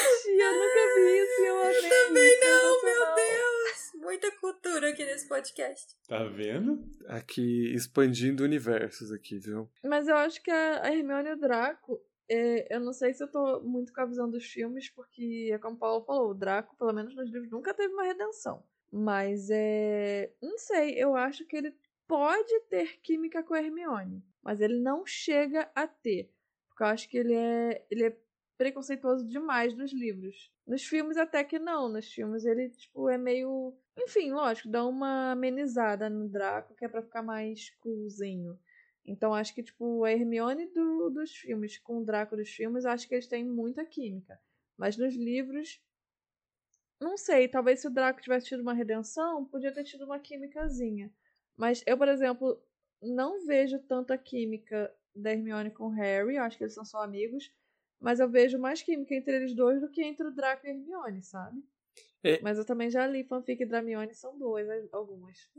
Mas é isso. Eu, eu não consigo ver o Draco e a Hermione juntos, assim. Pra mim, não rola. Não consigo ver. Eu consigo ver Draco e Harry com mais facilidade. Porque, assim, o Draco quis ser amigo do Harry em algum momento. A gente já viu isso. Lá em A Pedra Filosofal, entendeu? Ele só tem ideais diferentes. E aí, no futuro, ele descobre que, tal, o Harry é inimigo dos pais dele e tal, blá, blá, blá, blá. Mas eu ainda acho que ali ainda dava uma chama. O, o Draco e a Hermione, eu acho que a galera só viaja por causa dos filmes só. Nos livros, acho muito... Não, e, e na verdade é porque o povo gosta de chipar casal, né? Colocar casais diferentes e tudo mais. Uhum. Falando nisso, gente, vocês já viram Luna e, e Gina? Lunda e agora. Ah, eu chipei agora, hein? Eu não tinha, tinha pensado ah, nisso, vi, não. Deu uma chupada. Ah, depois eu vou mandar umas imagens pra vocês. Eu sou. Ela é tipo por cadelinha. imagem. Eu chipo por imagem. É, a gente vai vendo as imagens, assim. Nunca tinha pensado Gente. pela minha cabeça, mas assim, bom, vamos sair do chip, porque, Mas depois manda as imagens, por favor. por favor, eu fiquei muito curioso, achei que é um casal, olha, pisa muito, viu? Esse casal pisa bastante, em vários outros aí que a gente falou. Não tinha pensado nisso. Bom, os três então eles se afastam de Draco, né? Eles estão ali procurando incansavelmente os seus amigos porque eles se perderam no meio do caminho, né? E eles não encontram. Porém, eles se deparam com vários bruxos aí ao longo dessa busca. Os primeiros que eles se encontram são bruxos franceses, né? Que Hermione os identifica como sendo de Bourbatons, que em tradução literal do francês é belas varinhas, e Bourbatons é a primeira escola, a primeira escola. Ainda bem que eu e a Visas não gravamos juntos sempre, porque olha... é a primeira escola, além de Hogwarts, que aparece, né? Então temos aí uma menção já a um possível futuro encontro que será deliberado. E é legal falar que, diferente dos filmes, Bourbatons não é uma escola só de menininhas, ela é uma escola unissex, Inclusive, as Nossa. belas varinhas podem acontecer. E é isso, gente. Se você pudesse usar a palavra unissex nu- numa forma mais. é, É, não errada, mas inesperada, Fora talvez. Inesperada. Eu acho que inesperada. inesperada é, é. que Eu realmente não tava esperando. Mas enfim. eu falava o nome toda a vida errado. Eu falava Dux Baton. eu falava como tá escrito. BRzão raiz. Inclusive, porra, o nome é muito melhor do que Castelo Bruxo, cara. Nossa, bem melhor, né? Nossa Faz- senhora. pisa que muito. inveja. Castelo Bruxo Mas é. Hogwarts é uma, bo- uma porcaria também, né? A tradução de Hogwarts. Mas a versão Qual que é a tradução? Não sabia, não. Não faço Tem nem tradução? ideia. Os fãs ruins, né? É alguma coisa de sapo. Deixa eu ver. Pô, mas Hogwarts tem um peso, Tem- sabe? O som, a so- é a sonoridade, né? A sonoridade é outra coisa. É, agora falar, eu É estudo em Castelo Bruxo. Eu adorei o, o, o, o carioquês, né? Castelo Bruxo. Você tem que ver ela falando. Acho que é sete. Não, é alguma coisa Sete? que ela fala. É seis. É Tem o umas palavras que a tia fala que, que eu fico assim, tipo, como assim, gente? Onde ela arrumou um i nessa palavra? Vai lá, Tiri, fala Castelo Bruxo de novo pra gente. A audiência tá pedindo. Castelo Bruxo. Olha lá. Maravilhoso. Castelo Bruxo. Castelo. Cais. A gracinha, essa menina. Estou gente. sofrendo bullying. Maravilhosa demais. Ah, Estou sofrendo xenofobia. Que xenofobia. Você é maravilhosa, tia. Tô até Te brilhando, amo, tio. sua linda. Também te amo. Ô, você tá na série errada aqui em Brilha Crepúsculo. O Batman também. o Batman Dani, brilha criar um muito. de crepúsculo. Quer o quê? Tu tinha que criar um podcast de, cre- de crepúsculo. Nossa, ia ser muito engraçado. Muito engraçado. Ai, tinha que ter. Eu super faria um se eu tivesse conseguido terminar de ler os livros, mas eu parei na metade de Crepúsculo. Eu, tava, eu tinha 10 anos e parei na metade do livro, porque eu não estava aguentando que. Ai, gente, vamos e convenhamos. Crepúsculo, assistir Crepúsculo hoje é legal. É cult. Já, já virou cool. É cult agora você assistir Crepúsculo. O Mas, Petson cara, deu o aval, né? Ele Stephanie falou que Meyer, ela escreve muito mal.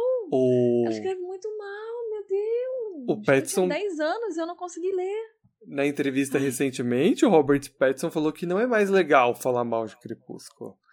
Né? É tipo isso. Porque ele era. Foi a época. É, porque ele é o cara, se vocês pegarem, tem compilados de todas as entrevistas que ele deu falando mal de Crepúsculo. E é muitas. Muito, Isso é muitas. verdade. É que você não gosta Mesmo. no ganha-pão, né? Uhum. E aí ele virou e falou assim: ah, não é mais legal falar mal de Crepúsculo. Tipo, Já foi a É época. porque só quem pode falar é ele. é, então. Aí a Não, Zoe agora Kravitz vai falar fala e ele, mais, não, não. Agora já, já não, é mais, é, não é cool. Exato. Mas Ah, aqui é. Harry Potter. Então vamos voltar pro. Aqui é Cedrico, aqui não é Cedrico, Edward. aqui não é. Não tem Eduardo, não. não- Ele brilha igual, só que a luz é verde. O Eduardo nem apareceu no momento, mas o Rony pega a sua varinha e resolve imitar a Hermione, né? E acende ali a varinha pra iluminar o caminho. E quando o Harry decide que vai fazer a mesma coisa, ele fala: Ups, gente, perdi a minha varinha. Aí o Rony e Hermione começam a ficar desesperados, tipo, como assim? Você perdeu? Aonde você foi? Será que você esqueceu em tal lugar? Será que você faz o quê? E ele responde: É, talvez. E segue! A, a vida continua. Ele ia fazer o quê?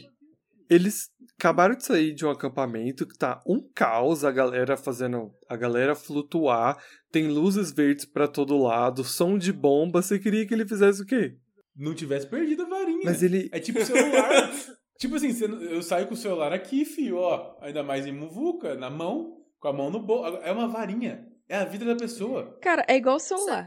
Ninguém, ninguém numa emergência sai sem pegar o celular. Todo mundo Exato. dorme com o celular do lado da cama. E tem uma questão. Ele, depois de uma vez, a gente descobre que ele perdeu a varinha lá, no, lá atrás. Mas ele não Tipo, perdeu a varinha. A varinha foi afanada. Vocês não vai denegrir, vocês não vão varinha vocês do não vão bolso. denegrir o meu Harry não, entendeu? Você vai passar pano mesmo. Eu vou passar por Você que passa pano aqui. a varinha foi afanada. Mas a hora que você foi dormir, Ita, você vai dormir com a varinha no bolso? E aonde é que guarda a varinha? Tem um porta-varinha? Do lado da cama, igual o celular, É tipo ué. celular, tipo, você coloca pra carregar do lado. Eu penso como arma. Porque pensa, você coloca no bolso e ela explode ali, sei Quebra. lá, faz É. uma magia, você tá dormindo e sonha. Aí pensa, e você perde umas, qualquer parte do corpo. Mas tava na Aí acorda com a jaqueta. varinha acesa, né? Ai, tio, você não fez isso, cara. Eu não esperava isso de você, cara. A essa hora. É porque você não tá vendo a cara dela, porque a hora que eu perguntei quem que dorme sem tirar a varinha do bolso, a cara dela já veio, entendeu?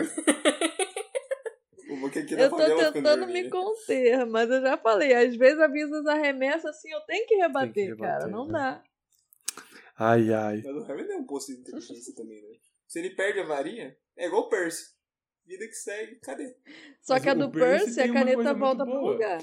Isso. Que é uma das coisas que o Paulo colocou aqui no roteiro, porque ele quis fazer esse gancho. Mas eu queria dizer uma coisa importante para você, Paulo.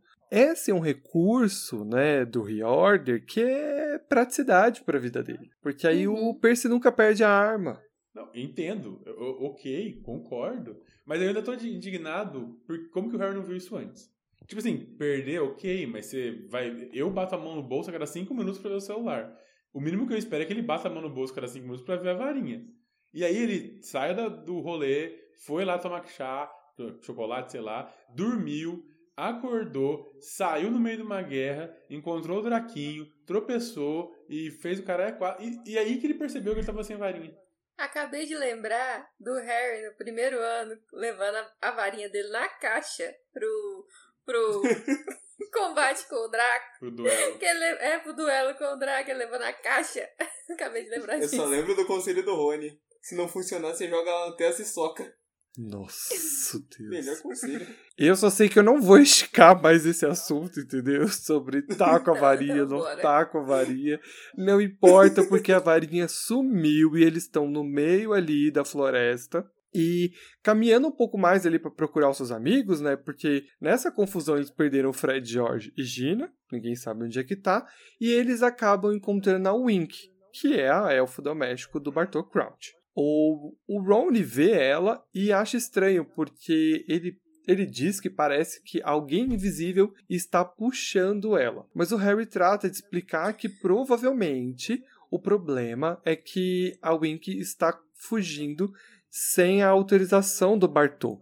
E isso provavelmente tem efeito sobre sobre essa magia de submissão, vamos dizer assim, que os elfos têm, né? Que os bruxos têm sobre os elfos. Então ela meio que tá conflitando com ela mesma, né? Digamos assim, na justificativa do Harry, mas que na realidade a gente sabe, né, no futuro, que não, tem realmente alguém ali brigando com o Wink que tá usando uma capa de invisibilidade. E ela tá perdendo. E ela tá perdendo. O amor. E o braço dele é mais fino que o meu. E olha que o meu braço não tem nem dois dedos. Ela toma dois tapas do barco e acabou. Tadinha da bichinha. Bom, a Hermione finalmente começa a olhar a vida dos elfos como ela realmente é, um ato de escravidão. E fica indignada com como alguém pode fazer isso com ela, né? E como ninguém ajuda a elfa doméstica. O Ron argumenta que os elfos não querem ajuda e que são felizes como são. E aí a resposta da Hermione é clara, né? Ela diz que é como pessoas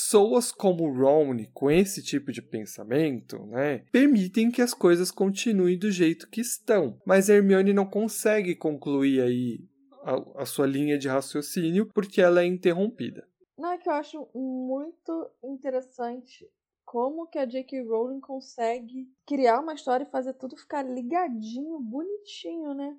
Inclusive, ela sabe aquilo que ela tá fazendo. Por isso que ela bota vários foreshadows. Porque ela sabe o que ela tá fazendo. Então ela consegue fazer isso. Uh, muitos livros, é, autores assim, acabam não fazendo isso porque eles não sabem como o livro vai terminar. Uhum. Entende? Ela já sabe de tudo.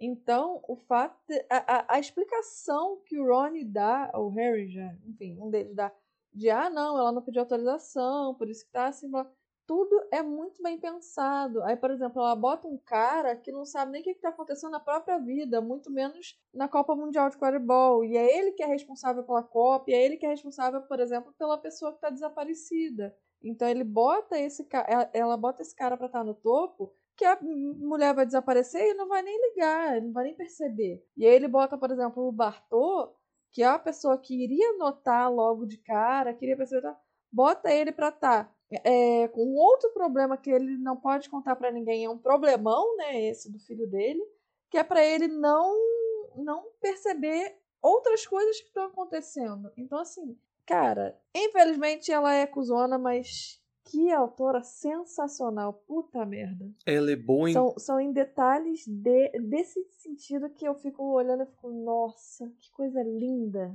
Ela é boa Uma em criar linda. cortinas de fumaça. Ela coloca situações ali que estão claras, que no futuro vai ficar muito claro pra gente o que estava acontecendo, mas tem tanta coisa em volta rolando que você não consegue prestar atenção no que é realmente importante. Então tem várias coisinhas acontecendo ali ao mesmo tempo, e aí você não consegue julgar o que aquilo vai ser realmente importante pro final, né? E aí é onde tem essa sensação, tipo, tá tudo muito bem amarrado, como você disse, porque ela já sabe pra onde ela vai levar a história, né? Isso é muito interessante. A Hermione não conclui seus pensamentos por conta de explosões que estão acontecendo ali em volta da floresta, mas adiante eles acabam encontrando com algumas velas, que são mascotes né, da Bulgária, e elas estão lançando feitiços em alguns homens ali em volta.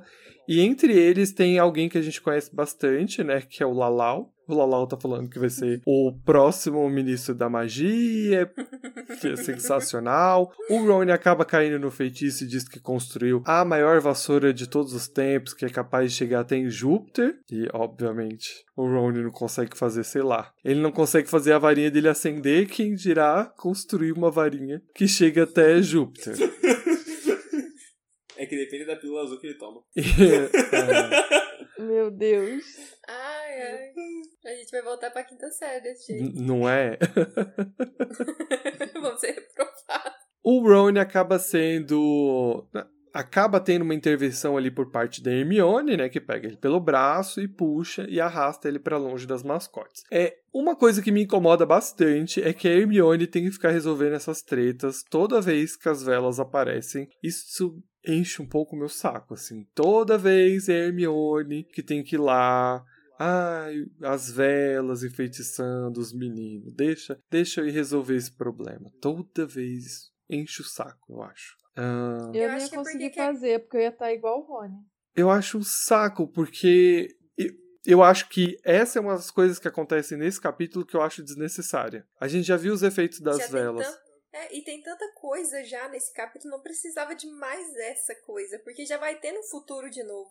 Uma coisa interessante que o Paulo não colocou no roteiro, mas que eu queria lembrar, é que tem duendes nessa floresta e eles estão bem contentes porque eles estão com um saco de ouro e isso vai ser importante pro é, o futuro. foreshadowing nessa frente.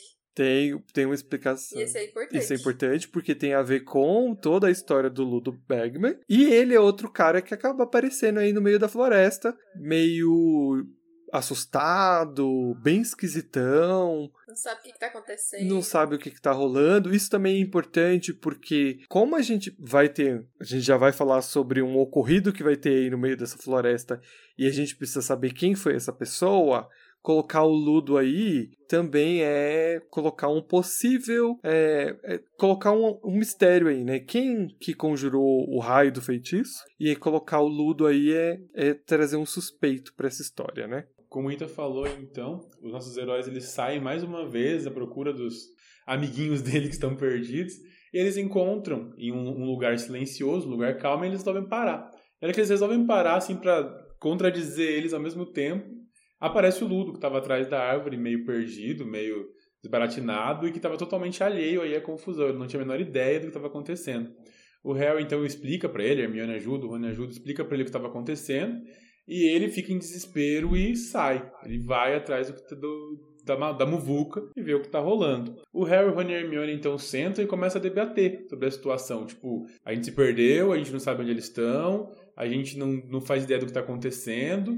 Eles começam até a, a meio que falar, cara, esse povo é corajoso, né? Porque talvez seja o evento mais vigiado aí, com o ministério inteiro organizando e cuidando e todas as autoridades bruxas do momento ali. E o pessoal resolve simplesmente fazer uma rebelião ali, uma, um motim, sei lá que eles fizeram.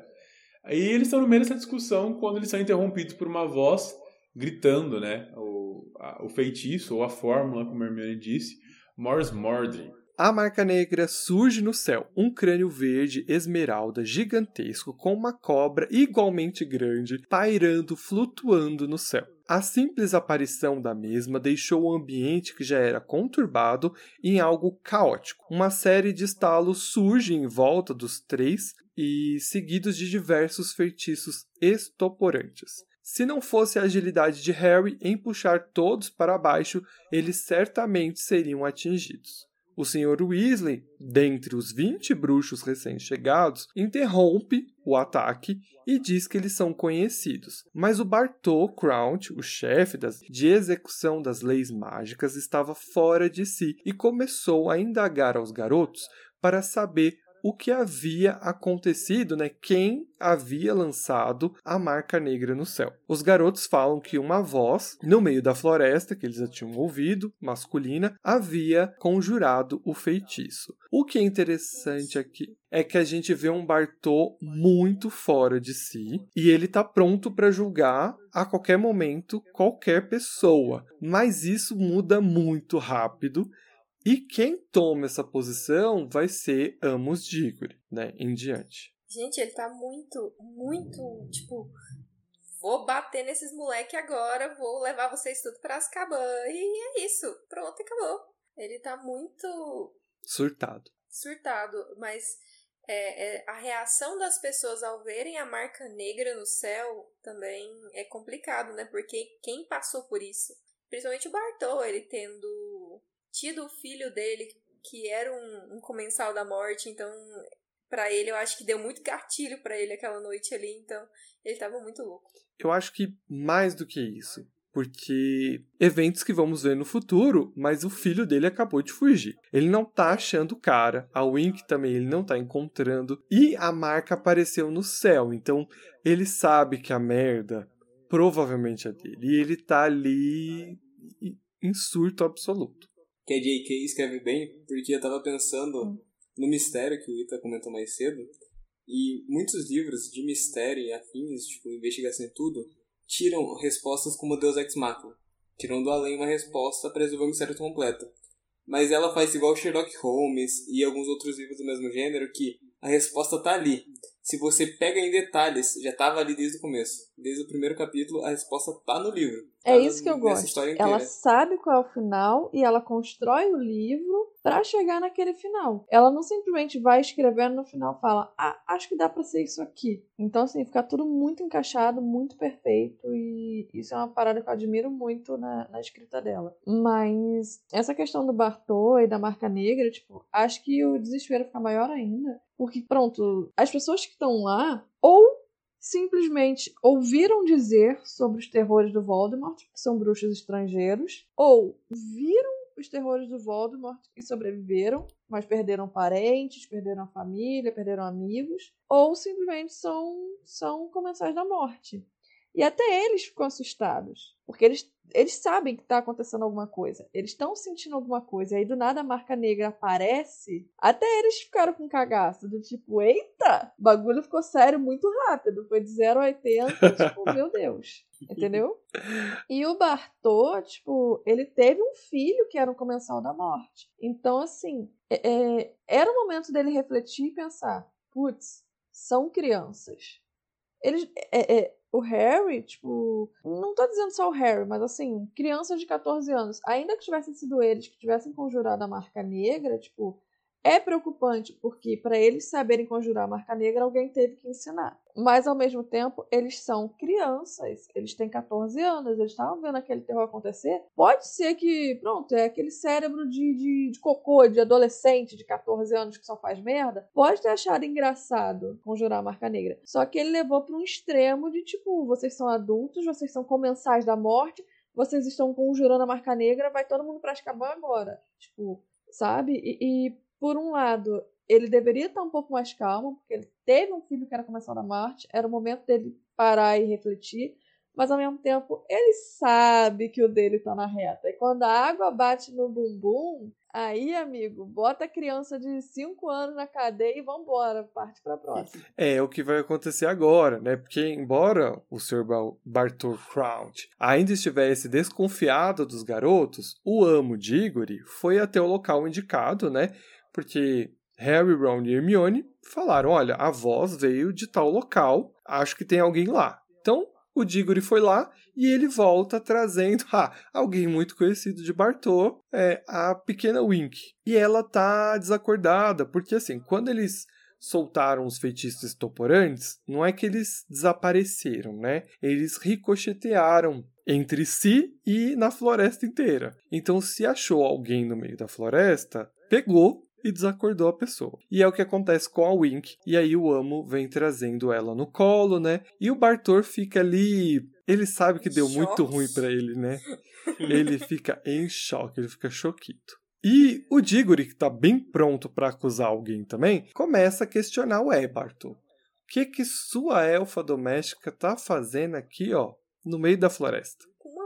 Ainda. É, que aí é o mais grave, né? Primeiro porque um elfo doméstico não pode portar uma varinha. Então, isso já é já é, já quebra uma das leis aí e já dá muito ruim para Wink por conta disso. Outra coisa é ela estar no local em que a marca negra foi conjurada. Então ela é desacordada para poder ser interrogada. O Harry reconhece que a varinha é dele, o que traz um novo surto, porque o Diggory vira e fala então que o Harry está assumindo a responsabilidade pela conjuração da marca negra. E aí eu tenho que destacar que o Sr. Weasley tem que abrir a boca, né? Porque eu fiquei, na hora eu fiquei me questionando. Cadê o Sr. Weasley, né? Essas acusações sendo feitas, o homem não tá falando nada. E aí ele vira e fala assim: olha, então, Bartô, oh, perdão.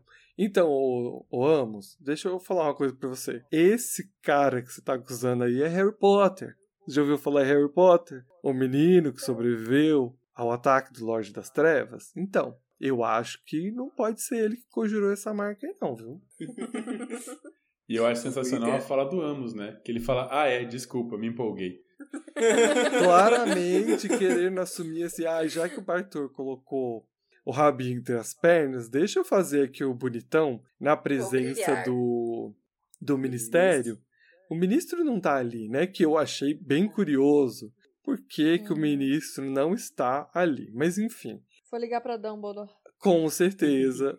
Pra resolver o problema. Com certeza. Ele tá... Pra saber o que fazer. Chamou o TI. Manda... Chamou o TI, é ótimo.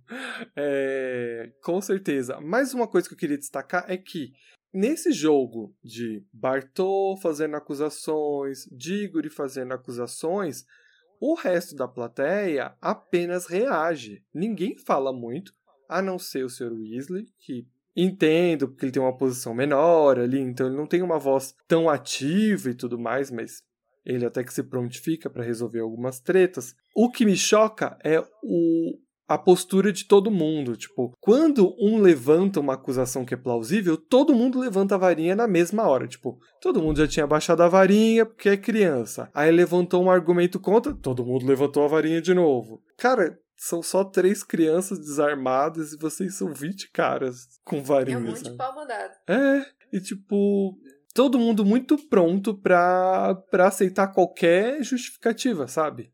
O, o problema é que o mundo bruxo ele não é assim, né? Não ajuda, ele não investiga, ele não vai atrás, ele só acha que é você, é você que vai preso. Então. Minha, eu deixei minha crítica no final deste roteiro, que é justamente sobre isso. Não, eu ia falar que às vezes ele nem acha que é você mesmo, mas ele precisa arrumar um culpado. É. Então ele bota. Que foi o que aconteceu lá em, em Câmara Secreta, né? Tipo, o ministro fala, ah, Hagrid, eu sei que não foi você e tal, mas a gente precisa colocar um culpado e então vai pra Azkaban. É, mas aí que a marca tipo negra é tão treta, porque, tipo, toda vez que ela tá no céu, alguém morreu. Era o padrão do Voldemort e o padrão de todos os comensais. Então acho que, mesmo com essa falta de investigação, eles são tão traumatizados com isso que qualquer suspeitinha, eles querem dar nem chance da dúvida. Corta aqui. É, isso explica muito o alvoroço, né? O Sr. Weasley vai contar, vai falar um pouco mais sobre isso, né? Quando a treta já estiver resolvida, que quando o símbolo, por que que as pessoas entraram em desespero? Porque o Harry vai questionar muito isso, porque ele mesmo não sabe o que que isso significa. E aí é onde o Sr. Weasley fala, olha, então, quando o Voldemort matava alguém, ele simplesmente colocava essa marca no céu. Então um dia você saiu para trabalhar, deixou sua família em casa, você voltava, a marca marca tava lá, é porque você já sabia que um ente querido seu tava morto lá dentro. Então as pessoas têm pavor. E uma coisa que é importante a gente lembrar é que a Guerra Bruxa não foi há tanto tempo. Porque o Harry tá com quantos anos agora? 14? Só tem 14 anos. É muito recente. Então o medo bate muito rápido em todo mundo. Então por isso todo esse alvoroço, esse desespero. Mas sendo o pessoal do ministério, eu não passo esse pano. Eu acho que fal... tem muita gente para apontar o dedo e pouca gente para procurar os fatos de verdade do que tá acontecendo. Eles tinham que ser mais criteriosos por serem ministério. Exato. Tinha que perguntar antes, não. Mas o ministério é uma bagunça, né? É, Em todos os aspectos, o ministério é uma o bagunça. mundo bruxo em si, ele é, ele é muito caótico. Tipo, é, é no, no foda-se, assim, vai e é isso. Então, é complicado. Tanto que tem muito essa questão de que quando a pessoa, tanto, principalmente acho que é na Câmara Secreta, gente, ou na Câmara Secreta não, na Pedra Filosofal, a questão da Hermione conseguir é, ver as poções com a cabeça que o Snape tem também de, de ser trouxa, ter sido crescido no mundo trouxa, um mestiço, tem um olhar mais clínico das coisas, coisa que os bruxos não têm. Então é, é diferente o olhar que eles têm. Então é.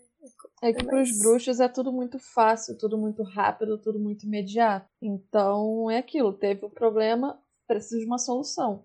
Não interessa ser uma boa solução ou ser uma péssima solução, precisa ter uma solução. E a mesma coisa com os crimes. Ah, alguém tem que ser preso, não interessa se é culpado ou não. Tem que pagar, alguém tem que estar pagando. E é meio que isso. Mas aí que tá o pulo do gato. Porque não é diferente do que acontece com a gente. Não é diferente dos trouxas. É, exato. É só o ar que ela só dá a entender que é muito diferente, mas no final não é. É a mesma coisa. Ela só tá contando de um jeitinho diferente, entendeu? No final é a mesma coisa. Não, não tem diferença entre bruxos e trouxas. É isso que eu acho que é uma grande sacada dela, assim. Como o Amos Diggory, ele é, trouxe a Wink de volta, né, do feitiço que deixou ela estuporada, nesse interrogatório do Amo, Diggory, né, ele resolve então verificar se a varinha do Harry é a responsável por ter conjurado a marca negra, né? E isso ele acaba usando o feitiço Prior Encantar, que é um feitiço que ele mostra qual foi o último feitiço usado, que eu achei sensacional. Sensacional você poder descobrir qual foi o último feitiço que a varinha usou. E nisso, ele cria, quando você né, usa esse feitiço na varinha, ela cria um fantasma do antigo feitiço mostrando o que foi feito. Isso é muito curioso quando a gente for ver o embate do Harry versus Lorde das Trevas lá no final, quando vai acontecer o fenômeno ali interessante entre a varinha deles, que vai ter um feitiço primo desse que vai rolar as coisinhas que eu não vou falar muito agora, eu vou deixar isso pro futuro, mas eu só queria pontuar. Bom, já que ele descobriu então que o último feitiço lançado pela varinha do Harry foi sim a marca negra, o Sr. Diggory declara a Wink culpada. E assim, ela foi apanhada na cena do crime, ela estava com a varinha na mão, a varinha foi que conjurou, então é isso. É, zero interrogatórios, a gente aceitou e todo mundo comprou a ideia.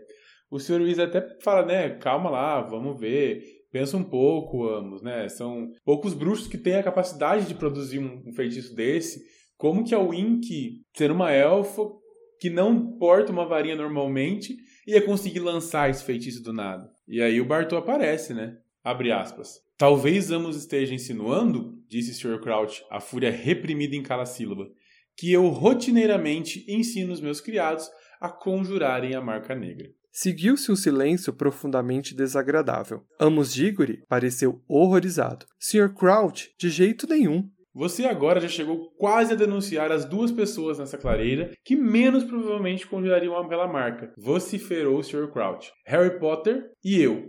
Suponho que você conheça a história do garoto, né, Amos? E aí eu acho engraçado, porque ele fala isso, mas ele não fala da história dele, né? E ela deixa esse esse ganchão aí pra gente. Tá, tá bom, gata. E aí? Quando é que você vai trazer essa história pra nós? Conta pra gente. Conta pra A gente. gente quer saber.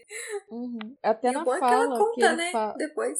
até na fala que o Sr. Crouch tem de talvez Amos esteja insinuando que eu rotineiramente ensino meus criados a conjurarem a marca negra. Essa fala dele é muito tipo assim, as crianças não entenderam, mas os adultos que estão em volta entenderam o que que o, Uhum. o Crouch, do que que o Crouch estava falando. Por isso que o Amos ficou desesperado. E ferrou pro meu lado. E a posição Exato. também do Crouch no ministério, né? É uma forma de ele lembrar o, o Diggory de com quem ele tá falando. No entanto, o Diggory coloca o rabinho dele entre as pernas e fala assim: Não, imagina, que isso, Bartô? Exato. Tanto que Confesso depois que eles, eles só deixam passar, né? Tipo, ele falou que vai dar uma punição pra elfa dele e tá tudo bem. Então, tipo, há dois minutos atrás tinha menino preso, elfo preso, aí agora tá tudo bem que ele vai resolver ali e é isso. Verdade, verdade. Carteirada. Crítica pra, pra, pra polícia e carteiradas. Uhum. Uma curiosidade também que eu queria destacar é que o Bartô quase foi ministro da magia, mas assim, ele meio que recusou o convite porque ele tava passando por uns problemas pessoais. E é Problemas isso. pessoais esses Que, que serão revelados continuaram, ao final desse livro. que continuaram, persistiram e tá aí até hoje. Uhum. Hermione, então, ficou um pouco puta, né? Porque o Bartô fala: olha, deixa que eu vou cuidar dela em casa, ela vai ganhar roupas, e pra quem não sabe, ganhar roupas significa liberdade da escravidão élfica. E se você acha que isso é uma coisa boa, os elfos estão em desespero, porque na cabeça deles isso não é. Então, ela tá loucaça e a Hermione fica: meu Deus, coitada, ela não fez nada, ela tava quieta, ela até tava obedecendo o senhor porque ela morre de medo de altura. E o senhor Crouch fala: ó, sossega, chega, não ela não obedeceu minhas ordens cegamente, então ela merece ser demitida, e é isso, pronto, acabou. Babaca. Como 10%, 10 da população bruxa não é babaca, os outros 90% tem que compensar, mano. A gente só vê os 10% de gente boa. O resto tem que mostrar que é bruxo.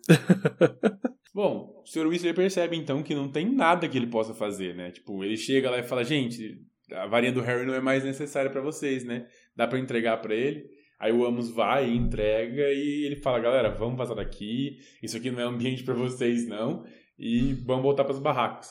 Afinal de É. contas, E a Hermione tá lá, ela queria ficar lá, ela ia comprar a briga e ia pra cima. ela ia. Mas é, é, só que aí ele pega ela assim, não, Fia, isso aqui é- tá muito grande pra gente, então vambora. O gigante não, acordou. fui eu que te trouxe aqui. Quem vai tomar no cu depois sou eu. Vamos embora.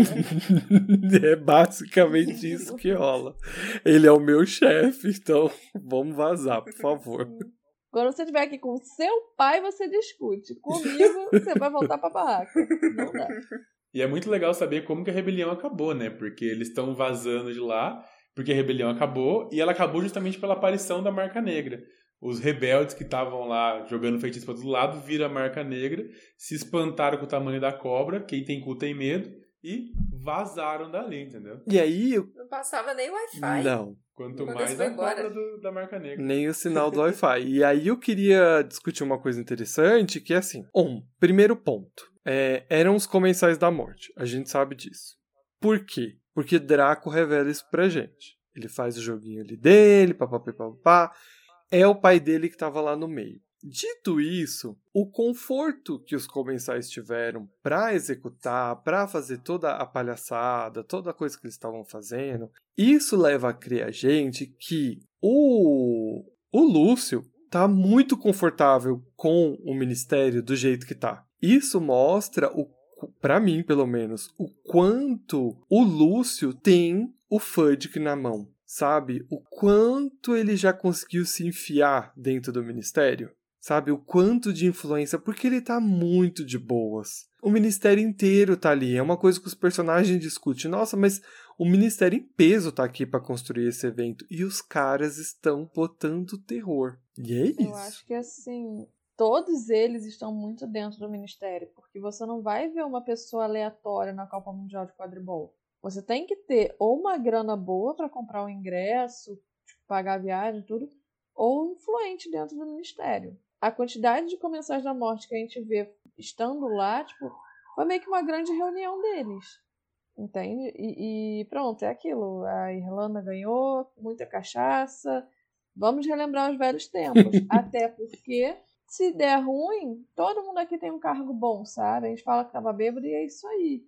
É meio que um conjunto de coisas que fizeram eles fazerem aquilo. Tipo, é- eles, todos eles são muito influentes lá dentro. Todos eles têm alguma posição que conseguiria tirar eles de qualquer situação desagradável que eles pudessem se enfiar. Principalmente Então. poder aquisitivo, né? Exato. Além disso, é impactante demais você quebrar a ordem. Porque lá tá tudo muito um, um lugar mais seguro. É o lugar mais propenso a ser atacado. Porque, tipo, se você quebra a segurança dele, você mostra que o lugar mais seguro não é nada pra você. Então, tipo, atacando direto na Copa de Quadribol, eles mostram que a gente faz o que quer, quando quer, e vocês não têm segurança pra segurar a gente. É, expressando o poder, né? Tipo, olha a nossa influência. Olha quem somos. Mas aí, quando o poder de verdade aparece, que quando a marca do cara que realmente. Todo mundo é peidão. Aí todo mundo vaza. Porque se a marca dele aparece e o cara tá aqui perto e nós é o seguidor dele e não fez um, não moveu um grão de areia pra achar ele, pra trazer ele de volta, ou seja lá o que for, a galera vaza de primeira, né? E aí, por que, que eu acredito que eles pensam que é o Voldemort logo de cara? Porque a gente vai ver ao longo desse livro que a marca vai começando a voltar a ficar forte, vai começando a dar sinal de reação. E como o Voldemort já começou a atuar, né? Ele já pegou a, a Berta, ele já tá ficando mais forte. Eu acredito que já tem um leve formigamento ali naquela na tatuagem Eles estão sentindo alguma coisa. É Sim, imposs- Eles estão sentindo. Porque Voldemort já começou a tomar o, o, o, o leite de cobra. já tá, entendeu? já tá começando a ter, a ter mais força. E, e, tipo, eles já estão sentindo alguma coisa, porque antes ele não tinha nenhuma forma corpórea. Sim. Depois que ele matou a Berta, que ele começou a. a- pronto. Eu- não tenho como dizer outra expressão. Ele tá não, a bebendo o na veneno, ele tá bebendo o veneno da É. cobra. Vou te ajudar, viu, veneninho. Pronto, muito obrigada, muito obrigada. Tava precisando. É, tipo, depois que ele começou a tomar o veneno da, da, da Nadine, ele começou a ficar mais forte. Ele começou a ficar mais forte, é óbvio que os seguidores dele vão sentir isso. Porque eles estão ligados. É, é- é como se você estivesse fazendo um pacto de sangue. Tipo, Voldemort que criou aquela marca neles. Tanto é que não são todos os seguidores do Voldemort que têm a marca negra. É mais aquele círculo mais íntimo. Então, essa galera, com certeza, sentiu alguma coisa. Tem alguma sensação que eles estão sentindo. Eles só não estão sabendo explicar o quê. Mas eles sabem que o Voldemort está se movimentando. Tanto é que quando ele chama os seguidores dele lá no futuro, ele já desce o quê? Aquela comida de rabo. Aham. Porra, vocês estão de sacanagem. Foi o ano inteiro eu me movimentando e não teve um pra vir atrás de mim. Não, e, Entende? e os sinais, eu amo aquela parte, né? Ai, porque se houvesse o sinal, ele. Ah, mas teve. Teve, o cara teve em Hogwarts, entendeu? No primeiro livro, em Pedra Filosofal, o cara tava lá. Inclusive, não tem como eles falarem que não sentiu, porque lá na frente a gente vai ver o cara que vivia numa uma, sob uma, o, o, o feitiço né, da maldição impérios, esse cara sentiu. Como é que os Bartozinho. outros que estão ali normais não, não, não, não sentiram nada? Então, a- Eles sentiram alguma coisa, por isso que eles correram. Eles sabiam que não era um deles e eles sabiam que tinha alguma coisa acontecendo. vamos picar a mula daqui, porque a coisa vai ficar feia. Se o chefe estiver aqui, Exato. não preparei um discurso bom pro chefe. Sim. Tipo, ai, eu tô bêbado e o chefe apareceu. É tipo, Corre, corre, corre. vaza, vaza, vaza, vaza. Bom, e aí todo mundo sai da floresta, né? O Sr. Weasley junto com todas as crianças. E tem uma multidão desesperada, afinal de contas, é a marca do Voldemort que apareceu. Então tá todo mundo ali em pânico, né? E o Arthur tá cansado, ele tava preocupado, ele tá pensando que ele tem que voltar pra casa e que a bagunça que vai ter depois no ministério por causa disso. E ele fala: Olha, tá tudo certo, tá de boas, tchau, valeu, falou, tô indo dormir. E vaza pras barracas, assim. Sensatíssimo, não parou para dar entrevista mas vazou. E quando eles chegam lá, eles já, né, o Sr. Weasley e Harry, Ron e Hermione, eles já se deparam com os gêmeos, a Gina, o Carlinhos e o Gui dentro da barraca. E aí eles tentam contar a parte deles, né, do que havia acontecido. E o Sr. Weasley também explica para os filhos mais velhos o que, que, que, eles tinham vivenciado até o momento. Tá todo mundo ali muito em dúvida, é, inclusive os filhos mais velhos, sobre o que, que era aquela marca. E aí o Sr. Weasley fala, ah, aquilo ali na verdade é a marca do Voldemort e que há muito tempo atrás, quando houve a Primeira Guerra Bruxa, aquilo ali indicava a morte. Então cada vez que aquela, aquela marca aparecia no céu, significava que tinha tido uma morte naquele ambiente. Nossa, e devia ser uma sensação muito estranha na época da, da, da guerra, né? Porque, tipo, você só não sabia se você poderia ser o próximo. Porque não era só, tipo, fazer coisas contra ele, era não apoiar ele. Então, mesmo que você tivesse neutro, você poderia ter sua família toda morta por ele. Tem a Então, família Weasley tem um puta de um alvo, porque eles são o que eles mais odeiam. Que é sangue puro, teoricamente sangue puro, que apoia os mestiços, que apoia sangue ruim, que protege trouxa, que se interessa por trouxa, se envolve com trouxa, vendo familiares Weasley fazendo isso. E, tipo, pra eles isso é o pior do pior. Tanto que o Malfoy, o próprio Draco e o Lúcio vão diretos nos Weasley por causa disso. São É um os traidores do sangue, né? E, e Voldemort não perdoa ninguém, então. Traidores do Sangue, eu sempre lembro do próximo livro do, do quadro. Quadro da mãe do Sirius. Quadro da mãe do Sirius, ela fica escolha, falando mal do. Ah, É, verdade. do sangue. Vocês trouxeram sangue pra minha casa. Verdade. Até enquadra a pessoa é horrível. E a parte boa de, de tu ter muito filho é que o senhor e a senhora Weasley eles estavam tão ocupados cuidando daquela cambada de remelento que eles nem participaram direito da Primeira Guerra Bruxa. Então, assim, você vê que, por exemplo, teve. Acho que foi o, o irmão da senhora Weasley, né? Ou os irmãos, já não lembro, que foram mortos pela. ah, por, por Voldemort ou pelos seguidores. Alguma cena assim e tal. E eles meio que passaram batido.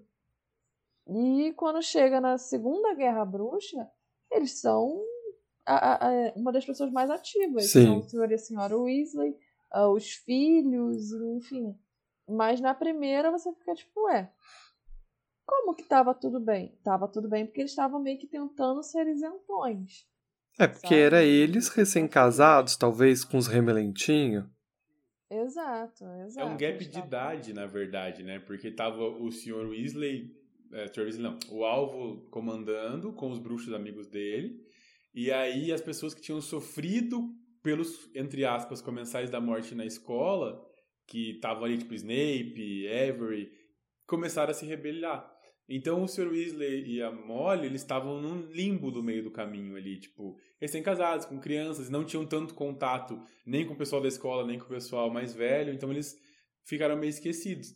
E agora não, né? Agora eles são talvez o mais próximo de família que Harry tenha. Então, mesmo que eles quisessem se manter isentos, eles não são só por gostarem do Harry. É, só por abrigar o Harry, você já não é mais isento, né? Você já tomou um partido, né? Exato. E na Segunda Guerra Bruxa, por exemplo, nem que eles quisessem, eles conseguiriam ficar isentos, porque os filhos iriam participar. Porque os únicos filhos que eles têm, menores de idade, seriam o Rony e a Gina. E aí eles ficariam isentos só porque o Rony e a Gina, tipo, ah não, vamos tentar ficar isentos por causa do Rony e da Gina. Não. Tipo, eles têm outros filhos que estão participando ativamente e eles não podem, tipo. Pronto, eles iriam acabar arriscando o Rony e a Gina pra proteger todos. Que é aquilo, ou protege todo mundo ou não protege ninguém. Vambora. E querendo ou não, os Weasley conseguem, né? Eles conseguem dar uma driblada. Mesmo aí com esse lance de, de proteger os trouxas e tudo mais, eles conseguem. Porque a Gina volta pra Hogwarts, mesmo nem todo mundo voltando. Então, o Sr. Weasley consegue dar os um pouco pulos. mal escrito, sabe? É, eu acho que a gente pode discutir isso num futuro. É, Convido vocês pra gente falar futuro a gente sobre. pode falar sobre isso. Falaremos. Porque realmente a Podemos. gente tem umas questões aí, né? Mas enfim. A Gina em Hogwarts, o Rony por acaso ficou doente, o Harry e a Hermione sumiram, mas tá tudo bem. Metade, metade de Hogwarts não voltou. Assim, ó. Mas tá tudo bem. Tá Nada tudo em paz. o melhor a bordão desse podcast. Gui Carlinhos conta que, embora não se possa provar, todos acreditam que os arruaceiros, na verdade, eram comensais da morte, seguidores do Lorde das Trevas. Né? E quando né, o seu mestre caiu, eles fizeram de tudo para se manter em liberdade. Então, eles são os caras da delação premiada, se é que vocês me entendem. Dedurou gente, falou que tinha sido enfeitiçado, tudo para manter o seu status, né, ali no meio dessa sociedade. Então, eles são caras que o Lorde das Trevas vai penalizar, ele vai castigar. Então, se o Lorde das Trevas realmente tiver voltado, esses caras não vão ficar bem na fita. Então é por isso que todo mundo vaza. A gente já tinha comentado um pouco disso, é, um pouco sobre isso, mas acho interessante que Gui Carlinhos que está comentando sobre isso, porque mostra que eles estão interessados aí nesses movimentos e, e é interessante a gente ver isso. Quando já está muito tarde, o Sr. Weasley deu um basta né, nas discussões acaloradas ali sobre o assunto e manda todo mundo ir dormir né, já que eles têm que levantar muito cedo para poder ir embora. Já que com certeza a senhora Weasley já vai ter escutado né, todos esses eventos trágicos da Copa Mundial e ela vai estar tá muito preocupada. Pensa ela olhando naquele relógio dela, todo mundo em perigo mortal. Nossa, e pior que eu acho que ela não vê, porque curioso no tá próximo. dormindo. É, porque no próximo capítulo a gente vê que ela viu no jornal e não no relógio, né? E é aquele relógio é sensacional. E- É, verdade. Mas se ela tivesse visto, ela tinha aparecido lá de camisola pra bater no Voldemort. O Voldemort Tinha ia estar lá mesmo. e ela ia estar acertando, Mas ia estar imagina. batendo com ele. No... Com certeza. Ela ia dando chegar lá correndo Voldemort. se precisasse. Exato. Com certeza. Chinelada nele. Poder de mãe. Ela teria matado o Voldemort. É um. Teria mesmo. Imagina, gente. Eu não- Tá ali tomando um chazinho, tipo, gente, acordei com uma dor de estômago, vou tomar um chazinho na cozinha. Você entra na cozinha, tá literalmente todo mundo da família. Perigo mortal. Perigo mortal e ela, casa. Nossa! ela tinha aparatado em dois tempos. Com certeza, com certeza. Não dava nem pra parar tá lá onde eles estavam, mas ela conseguiria. Ela tinha É conseguido. tipo, é tipo o seu o Dumbledore nos filmes. Uhum, Exato. Poder de mãe sobressai qualquer coisa. com certeza. Uhum. E o Harry então volta pra cama, né, bem preocupado, pensando em seus sonhos, né, pensando em Sirius e torcendo para que ele não demore a responder a sua carta. Porque diante de tudo isso, é uma coisa que o Harry vai fazer no próximo capítulo, né? Ele vai começar a lembrar dos eventos do começo do livro, né? Os sonhos estranhos que ele teve com Voldemort, a cicatriz doendo e os eventos dessa noite. Será que Voldemort realmente esteve lá? Será que Voldemort não esteve? Né? O que será que esses sinais significam? Então é uma coisa que Harry vai voltar a se preocupar aqui no final deste capítulo e no próximo a gente vai ver também. E antes de finalizar, assim, eu só queria fazer um paralelo com o começo do livro, né? Porque assim, se no começo do livro a gente teve um julgamento em, em Little Hangleton, aqui não é diferente. Porque a gente tem um julgamento acontecendo ali na floresta. Ele termina de uma forma muito diferente do que em Little Hangleton. Nem tão diferente assim, mas não deixa de ser um bando de gente se baseando em achismo mas ninguém com fatos concretos para poder apontar nada para ninguém. Então, eu acho muito interessante que nisso ela é muito coerente. As discussões são diferentes, mas a forma como elas são lidadas são iguais. E aí a gente na primeira leitura às vezes acaba não reparando nisso, né? Parece que não, bruxos são de um jeito, trouxas são de outro, mas no final é tudo a mesma coisa. Tem muita diferença não. E com isso a gente chegou ao final do capítulo. Vamos para esquelese, que é a parte do programa em que a gente cita algo que a gente não gostou. É, é, vamos para os convidados primeiro, né? Quem quer começar? Visas, Chewie, Breno. Ainda bem que você já jogou pra mim. Obrigado, tio. Amo. Também te amo. Eu fui rápida. É, também. Eu vou sempre escolher a parte que o pessoal tá tratando mal o elfo doméstico, porque Bartol Crouch, Percy, essa parte do final que ele tá lá dependendo o Bartol Crouch por ele ter tratado mal Nossa. a Wink, dá vontade de dar um soco na cara dele. Eu sou a Hermione querendo dar um soco na cara dele. É, é Muita vontade. bom você falar isso, deixa eu só pontuar, porque assim, a gente falou pouco de elfo doméstico, porque vai ter mais oportunidades pra gente poder discursar sobre isso. E mas acho que é bom cravar que é aqui que a luta da Hermione começa e daqui em diante eu vou ter muitas críticas sobre ela. E a minha culpa não vai ser exatamente na Hermione, mas muita responsabilidade é sobre a autora, porque se ela acerta em muitas coisas, nisso ela vai errar bastante, porque ela levanta uma coisa que ela mesma É, que ela mesma não vai saber resolver depois. Então, que fica muita lacuna e, e aí parece que sobe demais e, e acaba. O, o- a Hermione é a única personagem que tá ali levantando questões realmente importantes sobre as situações dos elfos domésticos. Ela vai ser. Ela vai ser a única Acordou. personagem. Acordou? A única personagem a questionar essas coisas. Ela não vai ter apoio de outros personagens. E no final, a sensação que fica é que tá tudo bem um elfo doméstico ser escravizado quando você termina o livro, é essa mensagem que fica. Não fica a crítica sobre a escravidão. Porque, do mesmo jeito que ela levanta críticas à escravidão, ela vai passando pano ao longo de toda essa jornada. Então, essa é a maior questão entre os elfos domésticos. E essa crítica que ela tenta levantar e ela não consegue segurar isso. E isso é muito problemático pra gente. Alguém quer acrescentar alguma coisa? Não, eu passo agora pra Tiwi. pra ela falar o esqueleto dela. É, eu tenho dois. que é, um, a questão dos elfos domésticos, que. Pronto, das criaturas mágicas em si, que são completamente exploradas pelos bruxos, e também dos trouxas. Porque eu acho inadmissível o Ministério da Magia ter deixado quatro trouxas ali. Assim, avulso. Porque tá avulso, pelo amor de Deus, o homem não tá fazendo nada. Ele não tá fazendo absolutamente nada. E aí você tá proibindo é, é, bruxas de fazerem magia porque tem quatro trouxas ali. Tipo, pelo amor de Deus, eles não vão parar de fazer magia. Tipo, tudo bem, é só apagar a memória e tal, mas é um abuso que você tem com os trouxas. É mais fácil tirar eles dali, realocar eles para outro local, depois bota eles ali de novo, apaga a memória e tal, mas é menos, tipo assim. ah, Dá uma passagem pra Agressivo. Acapulco pra eles. é, é menos agressivo do que simplesmente você largar eles ali pra depois você apagar toda a memória deles e, tipo assim, do nada, sabe? É, é muito assim.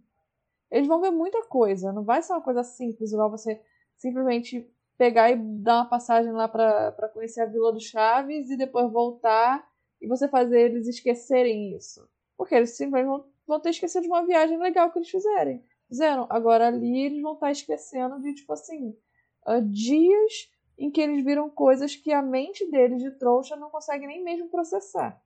E aí depois, então assim, vai estar sofrendo durante dias com aquilo pra depois ter a memória apagada, tipo, não faz muito sentido na minha opinião. Eu acho que é um Ah, e abuso depois sofre um trauma grande. desse, né?